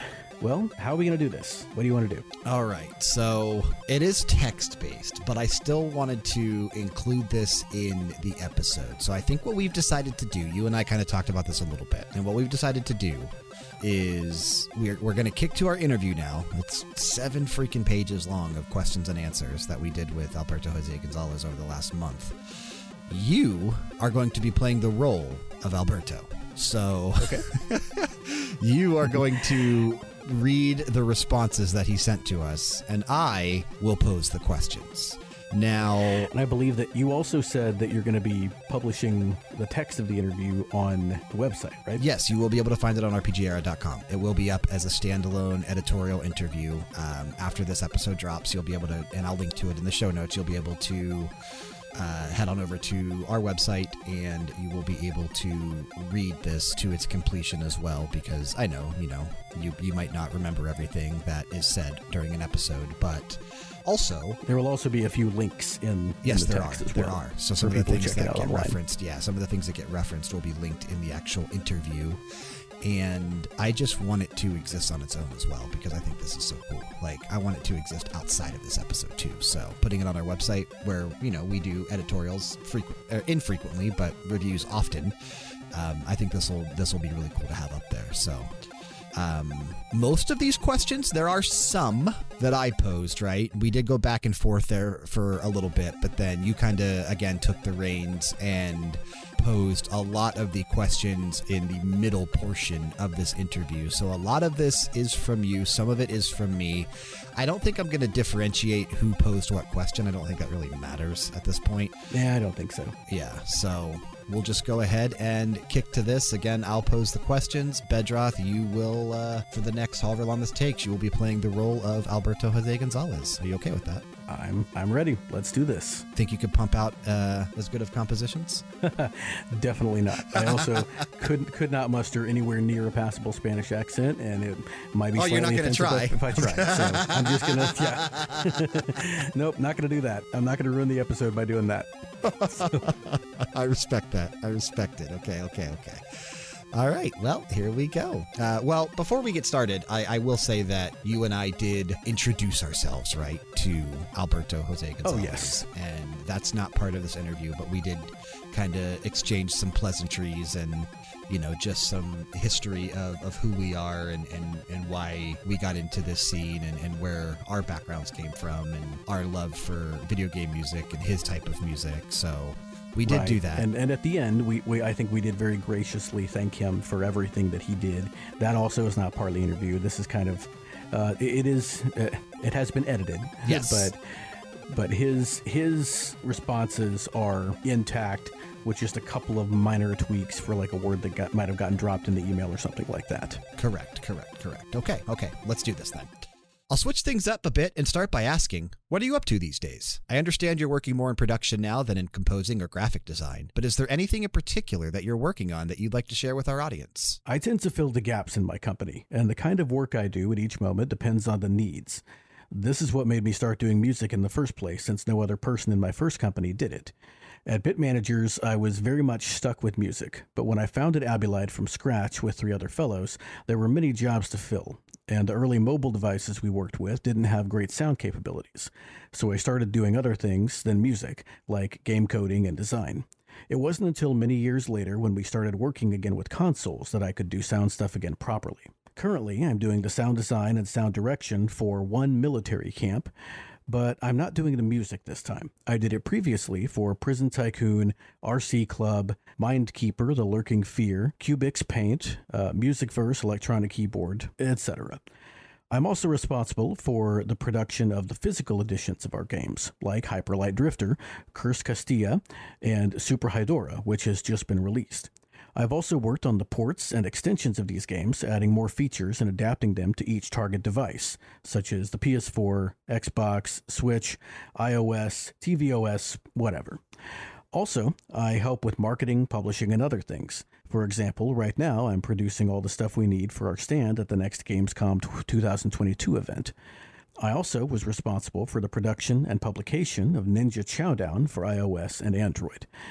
As you see, I do many things. Who knows what I'll be doing next year? You really do sound quite busy more recently, handling so many different aspects of the game development process now. That has to be a great feeling for you, instead of just focusing on music compositions daily. It really depends on the day. Sometimes I feel like a fish out of water, and it's difficult to focus on one task when there are others waiting. But in the end, I get the work done, which is what really counts. Since I don't compose much nowadays, doing it is also very challenging for me now. Working with sound chips was really easy. I know them well, and they're very limited, so it's easier to focus just on the melody and leave the rest to my tricks to make them sound nice. However, quote unquote normal music is much more complex since there are infinite possibilities with the composition, instruments, and mix. Also, depending on the game, the musical styles can be completely different, and that's something that needs to be learned as well. So it's a well known fact that when you began your time as a composer for video games, you didn't have any formal musical training. Taking this into consideration, what advice might you offer up to someone considering breaking into the scene with a similar passion who wants to try their hand at composing for video games in the future? What about just games in general or game development in general with no coding or design experience? I think the only way of learning to do things is by doing them. That's just how the brain works. Sometimes one only needs to find the right tools to unlock the interest. In my case, for the music, it was just a program I learned to use. Anyone interested in doing games or music for games should try to make them step by step, starting with very little things and then going progressively to more complex projects. This can be done alone or with friends that have similar or complementary interests. The most important thing is to finish the projects. That's what gives the experience and confidence. Once you have done enough works, finished works, you can show them and hope for a job in the industry. Nowadays, it's also possible to study game development, design, coding, production, etc., if you have the money. I've seen in interviews that you started out by just jumping in and exploring the programs that caught your attention. From what I understand, you also built on the work of others who came before you, recreating sprites from other games, and even successfully reverse engineering some work Tim Follin did on a sound driver for the Speccy Beeper which he later told you no one else had been able to do. Would you recommend this approach to other aspiring game creators? Would you have any other tips you've picked up in the years since? When I started doing games, it wasn't even considered a job, at least not for most of the people in my country. With no internet or books about doing games, there was no way to learn other than looking at the work of others and making them your teachers. Also, copying is the best way to learn. Most animals do it every day after being born. We see someone doing something, try to do the same, fail, try again, and improve progressively. Then ultimately, we start doing our own original stuff. Yeah, I strongly encourage studying and trying to replicate the work of your favorite artists, musicians, designers, or programmers, only for the purpose of learning, of course. There are not many more tips I can give. Just work, work, work, and do things. Could you think back to a more recent piece of music you composed using newer technology with more options available and talk us through some of your process in composing the piece? The last soundtrack I composed was for Prison Tycoon under new management. I did the music and all sound effects for the game, but didn't compose many tracks. I would have loved to have more time to compose more music. I don't have a very well defined process. I just try different ideas until one feels interesting and I can build it into a complete theme. For this game, I wanted to have an acoustic sound without many synth sounds, so I used a guitar as the main instrument for most of the tracks. Since it had different biomes, I tried to make every track suit each one. It took me some time to find the best mood for each biome, and the soundtrack in general, since it's a prison management game, but not completely serious like the previous games from the IP. What kind of programs do you enjoy more than others when it comes to modern composition? How is your approach in creating a song different than it was when you used earlier programs? I have used Cubase since the early days, though I've switched to Nuendo recently. They are very powerful tools and can do anything you want for music or sound design. I also use Wavelab and an awful lot of different plugins. It's completely different from what I used to compose my old console and computer soundtracks. Back then, I just coded the music in assembler, which was very laborious but allowed me to take full control of the sound chips. Later, I coded my own sequencer to compose music on a ZX Spectrum 128K computer, and also a set of tools to translate them to assembler was all done by me, and I used these for more than a decade and in all my old 8 bit console soundtracks. What you said about your approach to Prison Tycoon under new management made me curious. You composed a lot of licensed games based on cartoons and comics. When it comes to properties like the Smurfs, Asterix, and the Adventures of Tintin. How familiar were you with the source material before you worked on those games? I was completely familiar with the characters and also loved them very much. I've read and watched the original Smurfs since I was a kid, and also have the complete collection of both Asterix and Tintin comics. They are very well known and loved in Europe, and surely the main reason for Infogrames to get the licenses. Other than the theme songs, did any of the music used in other iterations of the properties influence your approach to designing the sound? Or were you more focused on capturing the mood of each level individually? At that time, I had complete freedom to compose whatever I wished. I rarely got any feedback about my music. I suppose that either it was good enough or nobody really cared. Nowadays, you can just Google or search in YouTube for references, but that didn't exist at the time. So, with very few exceptions, all the tracks were my own compositions. I just tried to compose something that sounded good with the characters and the mood of the stages. Nowadays, I hear them in perspective and think I would have made them completely differently, but I suppose that if the music is still remembered, then it wasn't that bad. You've mentioned several early video game composers, like Tim Follin and Ben Daglish, as people whose work you admired and felt was an influence on your own work. How familiar are you with the work of modern game composers like Tee Lopes, Danny Baranowsky, Lena Raine, or Austin Wintory? I'm afraid I don't know many modern game composers like the ones you mentioned, although I'm sure I've listened to music from them without being aware of it. It was easier to remember the names back then when audio was done by just one person and there weren't as many game releases as nowadays. I'm more aware of new musicians from Spain since I've come in contact with some of them. One new, for me at least, composer I discovered recently is Yasunori Nishiki, who composed the music for Octopath Traveler. I loved the soundtrack when I played the game and searched for the composer immediately. I also bought TMNT Shredder's Revenge recently, but I haven't played it much yet. The music I could hear in my short play was great. Is there any modern game music that you enjoy listening to, the way you enjoyed listening to game music when you first started composing? Nowadays, I don't have many chances to listen to game music, except when I play the games. In my work, I can't listen to music because many times I do sound work or I find it distracting for other tasks. I need silence to concentrate when I'm writing, coding, or doing other production tasks. Lately, I'm trying to listen to some old, quote unquote, normal music before going to bed, just to remember how it was. So, you mentioned that you're aware of new Spanish musicians. Do you have any you'd like to recommend our listeners to check out, whether they are game composers or not? You should definitely check out the works of Javier Garcia, or Gryzor87. He is an awesome composer and also a great friend. Among other things, he did the music for many of Locomalito's games that we have published at Abylight, like Cursed Castilla, uh, Super Hydorah, or The Curse of Issyos. He can make any old sound chip sound great, but also handles any other kind of music awesomely. Regarding some of the licensed properties you've worked on, I have seen some of Tintin, Asterix, and of course the Smurfs, since those have gained some popularity here in the States. But I'm less familiar with others, like Spirou and Lucky Luke. I was particularly impressed with your work on the Spirou soundtrack for the Game Gear, especially since I don't usually enjoy Game Gear Master System soundtracks as much as those from other systems from that time period. Indeed, I did music for many games based on comic or cartoon characters, like Asterix, Smurfs, Lucky Luke, Tintin, Spirou, Ottifanten, Turok, Baby Felix, The Mouse, Droopy, Looney Tunes, Inspector Gadgets, and so many.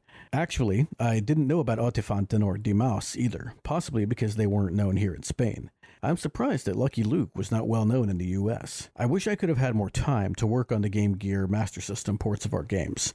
They were done after the Game Boy versions, which had much more development time. Still, I managed to compose some exclusive tracks for these consoles, but I think I could have made the sound chip sound better. That's actually interesting about development times being shorter with the Game Gear Master System releases. That definitely goes to show that more time is never a bad thing in the gaming industry when it comes to quality. We always did the Game Boy versions first, and the other versions were based on them though many times they required lots of changes.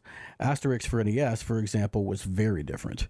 All the graphics had to be redone because the original ones were too small for a TV screen. Also, the NES had a completely different CPU, so all the code had to be done again. The soundtrack had many unique tracks specifically for the NES, since I wanted to make the most out of its sound capabilities instead of just converting the Game Boy tracks. You've worked on so many different gaming platforms, but are there any that you didn't work on that you wish you had? Like the Mega Drive or PC Engine? Definitely. I would have loved to work on these two, especially the Mega Drive, and also on the Commodore 64, which I didn't have the chance to taste any platform really. I loved to make the most of each sound chip. Each one is like a completely different instrument and inspires different kinds of sounds and melodies. I was excited to hear new work from you on Sword of Ianna and QB. How did you get involved with those projects? In the case of the Sword of Ianna, there was a retro forum where I and other members of New Frontier talked about the things we did in the old times. It was a really long thread.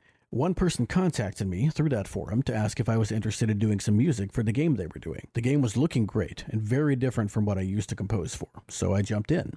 The whole soundtrack is in my ZX SoundCloud, but I plan to upload a slightly improved version to my Bandcamp in the future. For QB, it was programmed by a friend of mine who worked at Bit Managers, and he was also one of the original founders of my company. I agreed to make the music for his game to help him.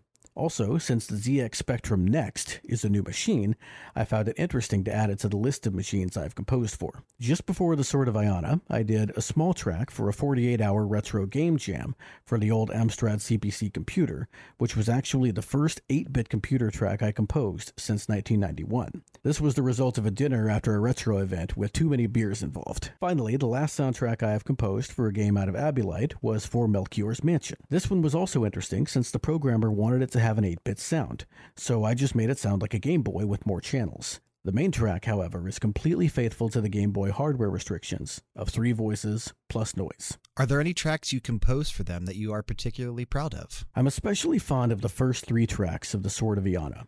For this game, I did music that was completely different in style than what I used to do back in the day. Also, they have all the restrictions, since they run on the original hardware. Alberto, thank you so much for spending the majority of the last month exchanging emails with the both of us. It was an absolute pleasure to get to know you more, and I know for a fact our audience is really going to love this. Thanks for the kind comments. All the best. End scene. oh, man. He really did give us a lot, didn't he, dude? He really did, man. Kind of way more than we could have asked for. Like, absolutely. When we sat down to do this, I mean, no way did I think we were going to get seven pages of an interview, which is just incredible. But some really solid information that like I said at the beginning of the show, I don't think is really out there in terms of information on his career. So it was a really cool interview to compose. Yeah, I feel really good about what we're adding to the uh, the sort of online collective of Alberto's uh, Alberto information out there. right, right. Absolutely. One of these days, one of the one of us fans will put together a book about him. yeah, no, absolutely, absolutely. So as we closed that interview out, we told him how we format the show, right? And we had an idea that he probably already was familiar because he had listened to the Yuzo Koshiro interview episode but we laid out the format right. We do four blocks of three tracks, and we asked him if he would be interested in choosing any three tracks that he had composed throughout his career that he wanted to highlight on the show today. And he did. He did. He said it was really hard to choose them, but he did, in fact, do it. yes, he did, in fact, do it. So this is going to be really special. Why don't you go ahead and introduce these tracks for us since uh, you only had the, the earlier four tracks? I can do that. I can do that. These three tracks are really special because they are what he wanted to showcase, what he wanted to highlight, and in particular, one of these tracks is really special to him. So we'll get to that one here in the middle. But let's go ahead and start this block off of his own submissions for the show by taking a listen to The Gorge of Orlok from the Sword of Ianna. This released on September 30th, 2017, and of course, it was composed by Alberto Jose Gonzalez.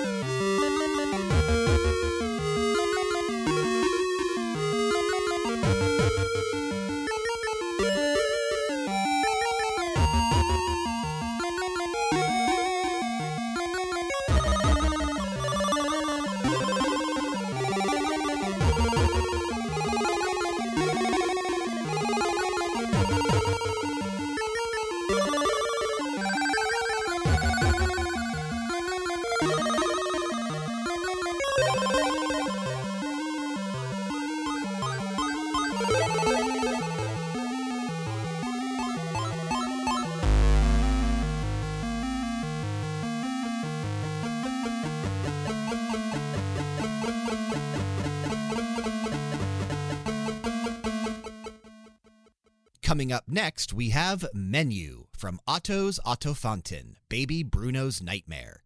Released in January 1998, composed by Alberto Jose Gonzalez.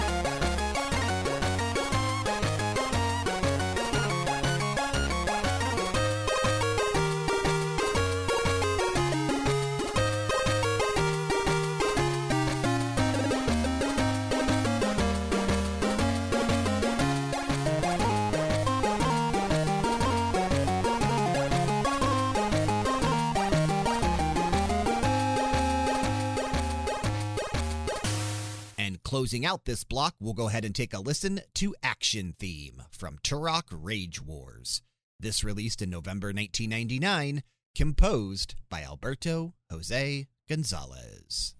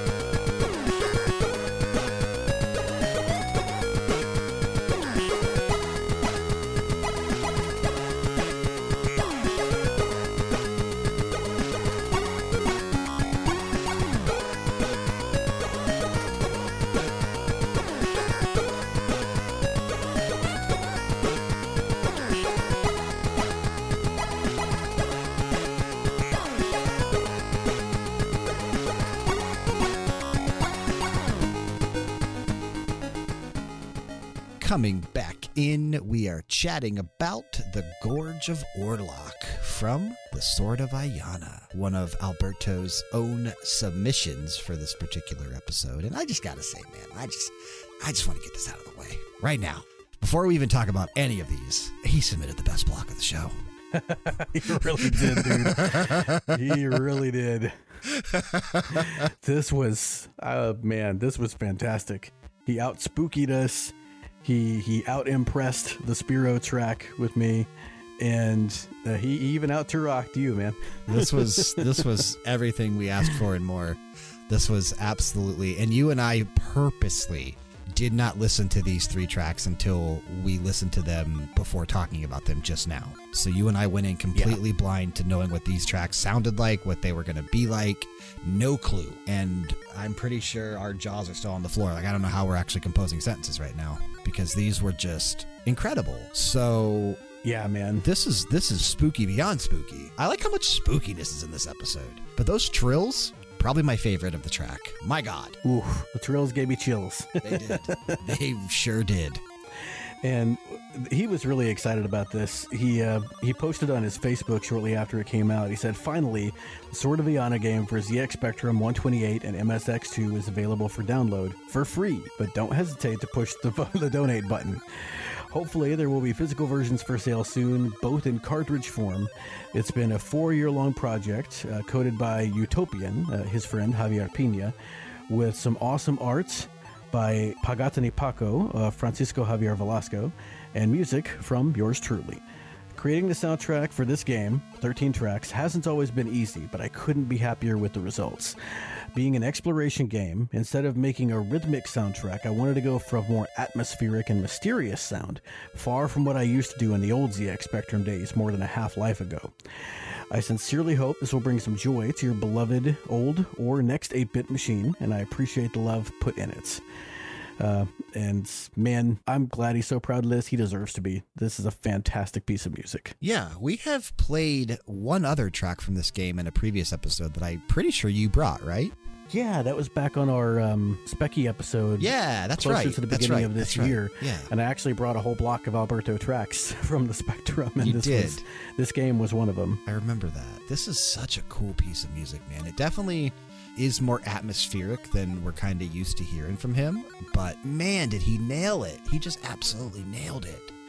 Why don't uh, Why don't you read the uh, comment that he sent for this particular track? Since this episode's been so heavy with my voice. Okay, I can do that. He said, "I like this one because it is very different from what I used to do at the time. It fitted very well into the stage." Also, there's something crazy about composing again for a computer I used to compose for 33 years ago.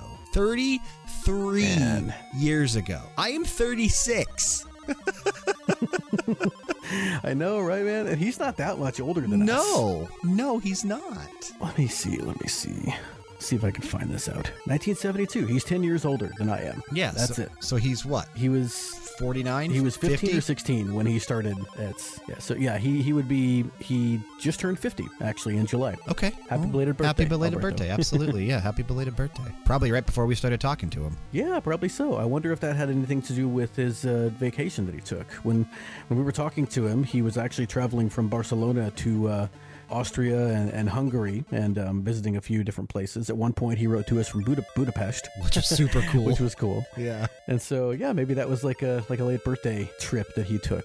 If so, that's really really cool. Yeah, maybe. But, but yeah, so he would have been what? That's So he would have been like 17 when he did this, yeah. Yeah, Or when he was like on the 16, spectrum. 17, yeah. man. Not not this, but when not he was this one. Yeah. but yeah, it's it's so cool though. I'm glad we got to showcase a couple of his more more recent tracks on this episode because, man, he is so still got it.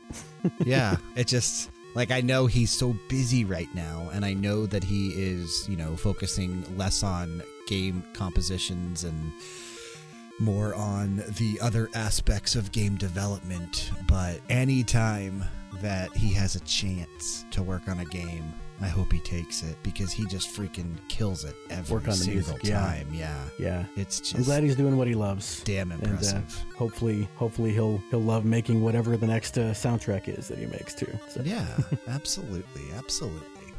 Now, that middle track. man, That freaking so- middle track. Like it always sounds like a backhanded compliment to say this sounds really good for fill in the blank. Let me get it out of the way. This is just a great track. This is so complex, so fantastically composed. But the fact that this was on a Game Boy, what the hell, man? It's insane. so we're talking about menu from Ottifanten, Baby Bruno's Yes. Nightmare. And this is just insane. It's absolutely insane.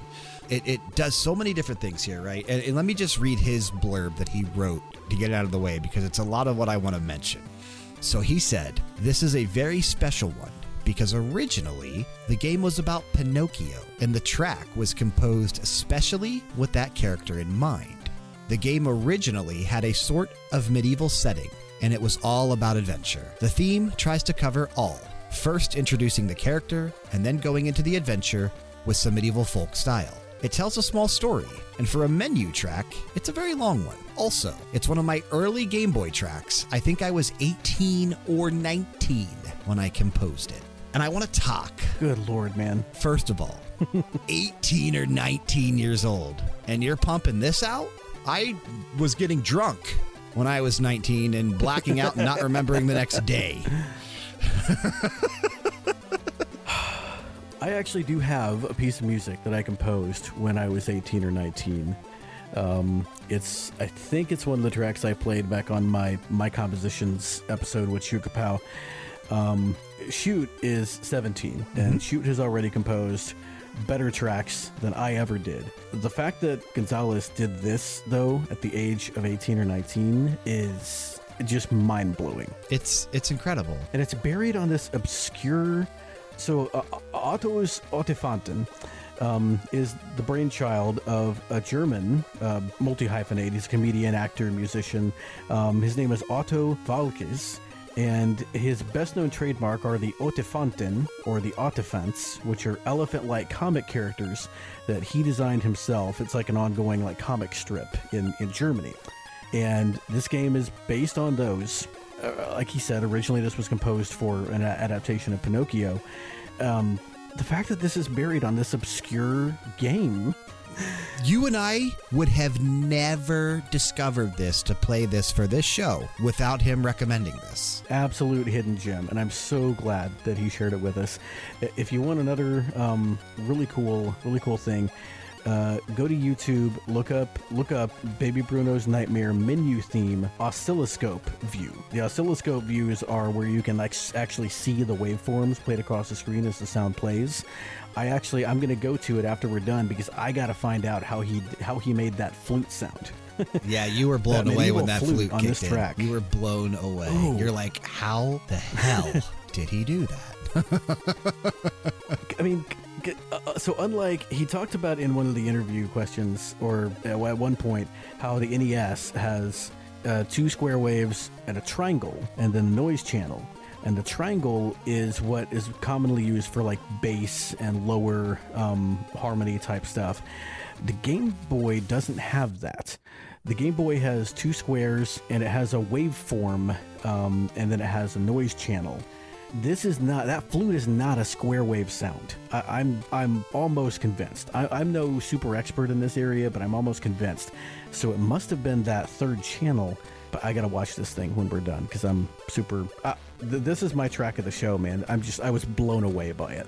In a tr- in a track in a show full of great music, I think this is my track of the show. Yeah, for me, it's either this one or the next one we're about to talk about that I think was my track of the of the episode today. Oh, I know you love this next one. Oh, I do, I do. And before we talk about that, I just want to say also, I really do love that medieval folk style.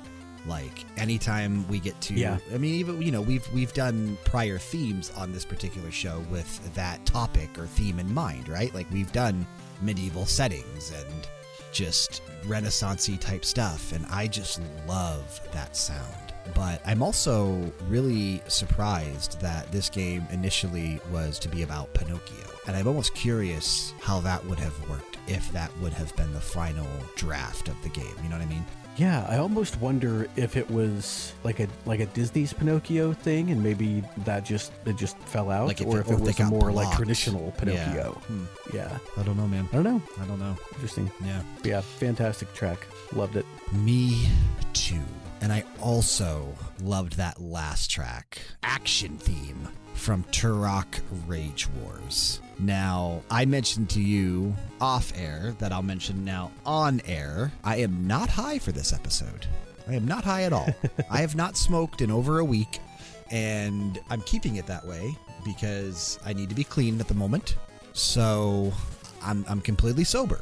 But man, had I been high, I could already say with confidence this would have been my like pick of the show. And I think it is. I think I'm going to go with this as my favorite track from the episode today because this just has everything that I look for and everything that I love about video game music. This is cl- as close to perfection as you can get, man. It's very, very cool. And uh, I, I, I don't know which one of us mentioned it first, but it really does sound like a slightly edgier Dean Evans, uh, the guy who composed the uh, SNES soundtracks for Waterworld and uh, that unused um, game, uh, Green Lantern game. Yeah. And uh, the Flintstones movie adaptation. He's got some really, really great atmospheric stuff. This has that, but with a rock edge to it. Yep, little bit of uh, not really synth, but I wouldn't be shocked if like if this, you know, if if if a kind of like how he said he likes hearing people do renditions of his music with modern instruments. I would not be shocked if somebody added a synth to this and just killed it with that in there because it, it would totally fit. And once again, fantastic use of the Game Boy hardware. Um, like these last two tracks really, maybe more than anything else that we played today, really show why he is my favorite Game Boy composer and is just such a master of the system. And he actually said that. So, what he said about this particular track was unfortunately, not many of my soundtracks made good use of the stereo capabilities of the Game Boy, but this was one of them. Also, for this game, I coded some new cool effects, like new drums and wave sequencing, that I put into use later in other soundtracks. The whole soundtrack was about experimentation and doing something different. And I love me some experimentation. I don't know if it was this one or another Turok soundtrack. It might have been might have been a later one, like the one for the Game Boy Advance. One of those, he mentioned that he was specifically influenced by Yuzo Koshiro's work when he made it. Um, I wouldn't be surprised if it was this one because it definitely has some of that Koshiro, you know, the rhythm, the, the the techno. It's not really trance, but it's getting into that Right. um, that zone. Uh, I, I could hear that for this one. So I don't know if this is the one, but I wouldn't be surprised. I hope Koshiro hears this episode. I really do. I really hope so too. I hope he's still listening. Because this, well, he's another very busy guy. he is very busy. He is very busy. But this, And, and when you work in sound, it's hard to listen to podcasts. So. As I look at our time on our recording software, we have crossed the two hour and 35 minute mark. So even getting rid of the silence and, and kind of, you know, condensing here and there as I usually do for these episodes, I'm fairly confident this is finally going to be our longest episode we've done yet to date. it has to be. Yep. It has to be. I'm sure. I'm sure. For 250, I'm okay with it. And for an episode that was as jam packed and as special as this one was, couldn't have asked for anything more. Yeah, it's like Christmas came early, man. Um, happy 250th. I thank you for uh, giving me so much to do on this episode. This has been a blast. I've never had more fun preparing for an episode. And Alberto, thank you once again. Just you made this such a special episode for us and a really, really fitting anniversary episode for, for Brian, who's been doing this now for, for so long. Over five Um, years. And really, correct me if I'm wrong, dude. Some of the best music you've ever played on the show. Oh, without question, man. Without and and some of the best versions of music we've ever Oh, played on yeah. the show, right? Because we have, like we said, actual ripped versions from the programs he used to compose the music. Like we when we play music on the show, right? Like I try to find the best version that I can, whether it is if it's only available on YouTube or if Zophar has it or if KH Insider has it or whoever, right? I always try to find the best sounding and authentic version of the track. But this is as authentic as it gets. Absolutely. I want to give a uh, quick shout out to another buddy of mine, Ed Wilson from the VG Embassy podcast. Uh, he also mentioned Alberto or listed Alberto as one of his masters of BGM, VGM. And uh, today he and I were talking about some other some other work, and he showed me three um, three pairs of tracks from three relatively recent games that Alberto composed for that he sent him that Alberto sent Ed last year. And one or two of these I'm going to send you for our next radio hour, and I think you'll really enjoy them. I almost subbed one of them in for my closeout track, but I decided to keep them.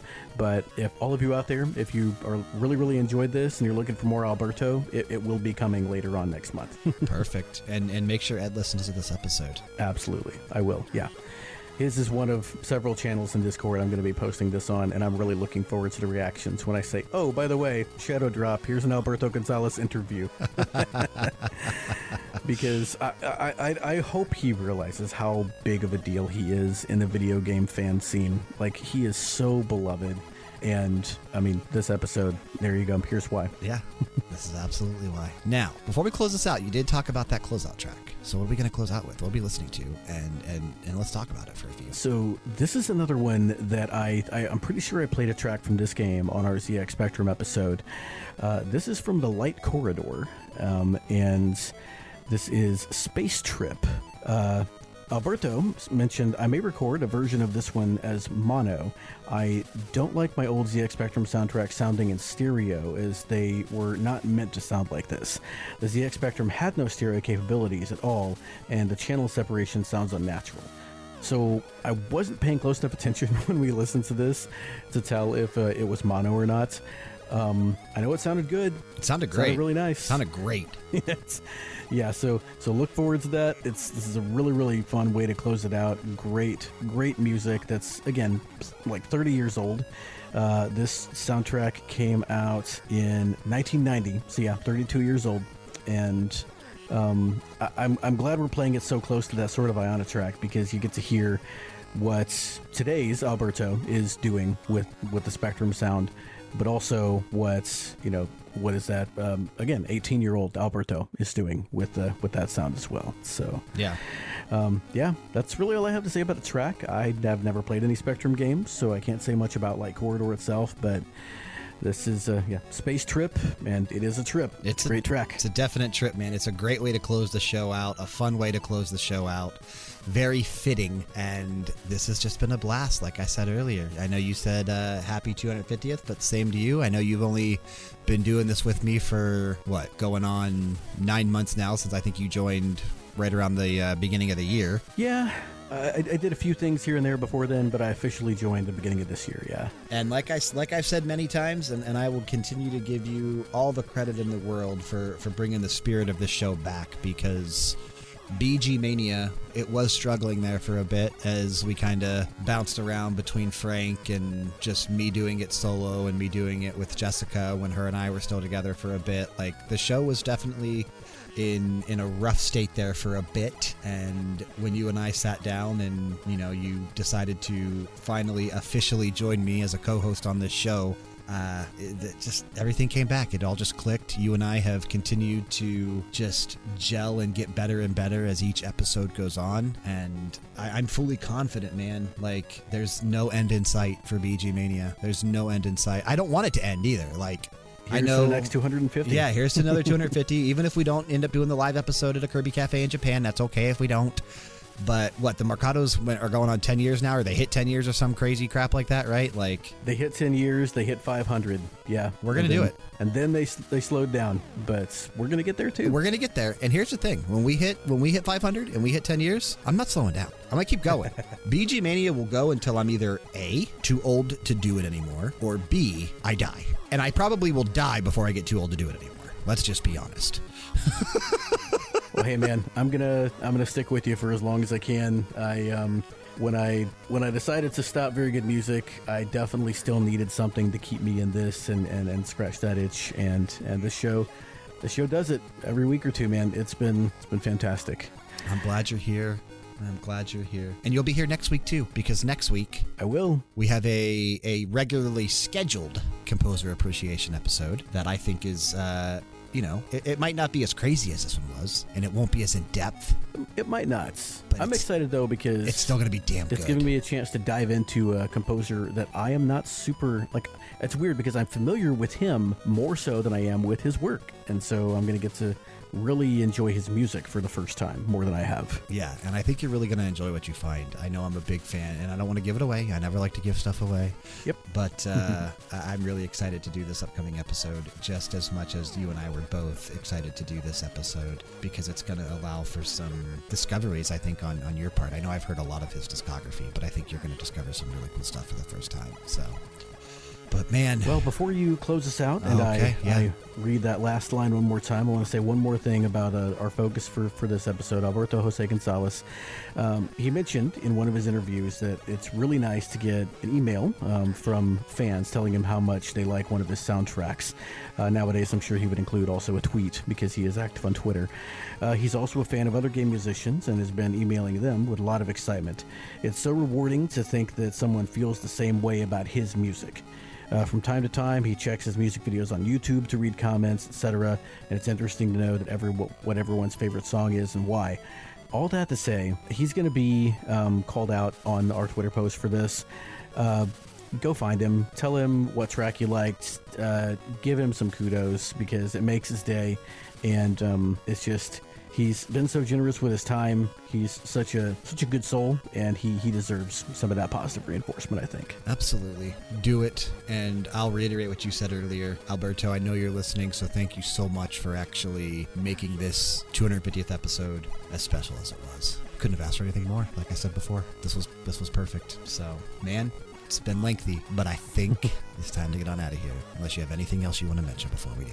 Nope, already uh, dropped my only other release uh, at the beginning of the episode, so got that out of the way. Right. Take us home, man. Well, that is unfortunately going to bring us to the close of the show for this week. We do want to thank you for staying with us and listening to another episode of BG Mania, made possible, of course, by RPGera.com, where, when this episode posts, you will be able to go there and see the full text version of the interview we conducted with Alberto Jose Gonzalez, as well as some new reviews that are going up, like Sev, who we mentioned earlier, just dropped a review for Midnight Fight Express over on our website, so go check that out. If you like video game music and more importantly, you like us and you want to help us grow this show, check the description box for ways you can do just that, including a link to join our Discord community. Click it, join it, and interact with us. Bedroth, what are we closing out with? Taking us out of the show, we're going to be listening to Space Trip from The Light Corridor, released in 1990 and composed by the man Joe McAlby himself, Alberto Jose Gonzalez. Keep the music playing and keep it loud.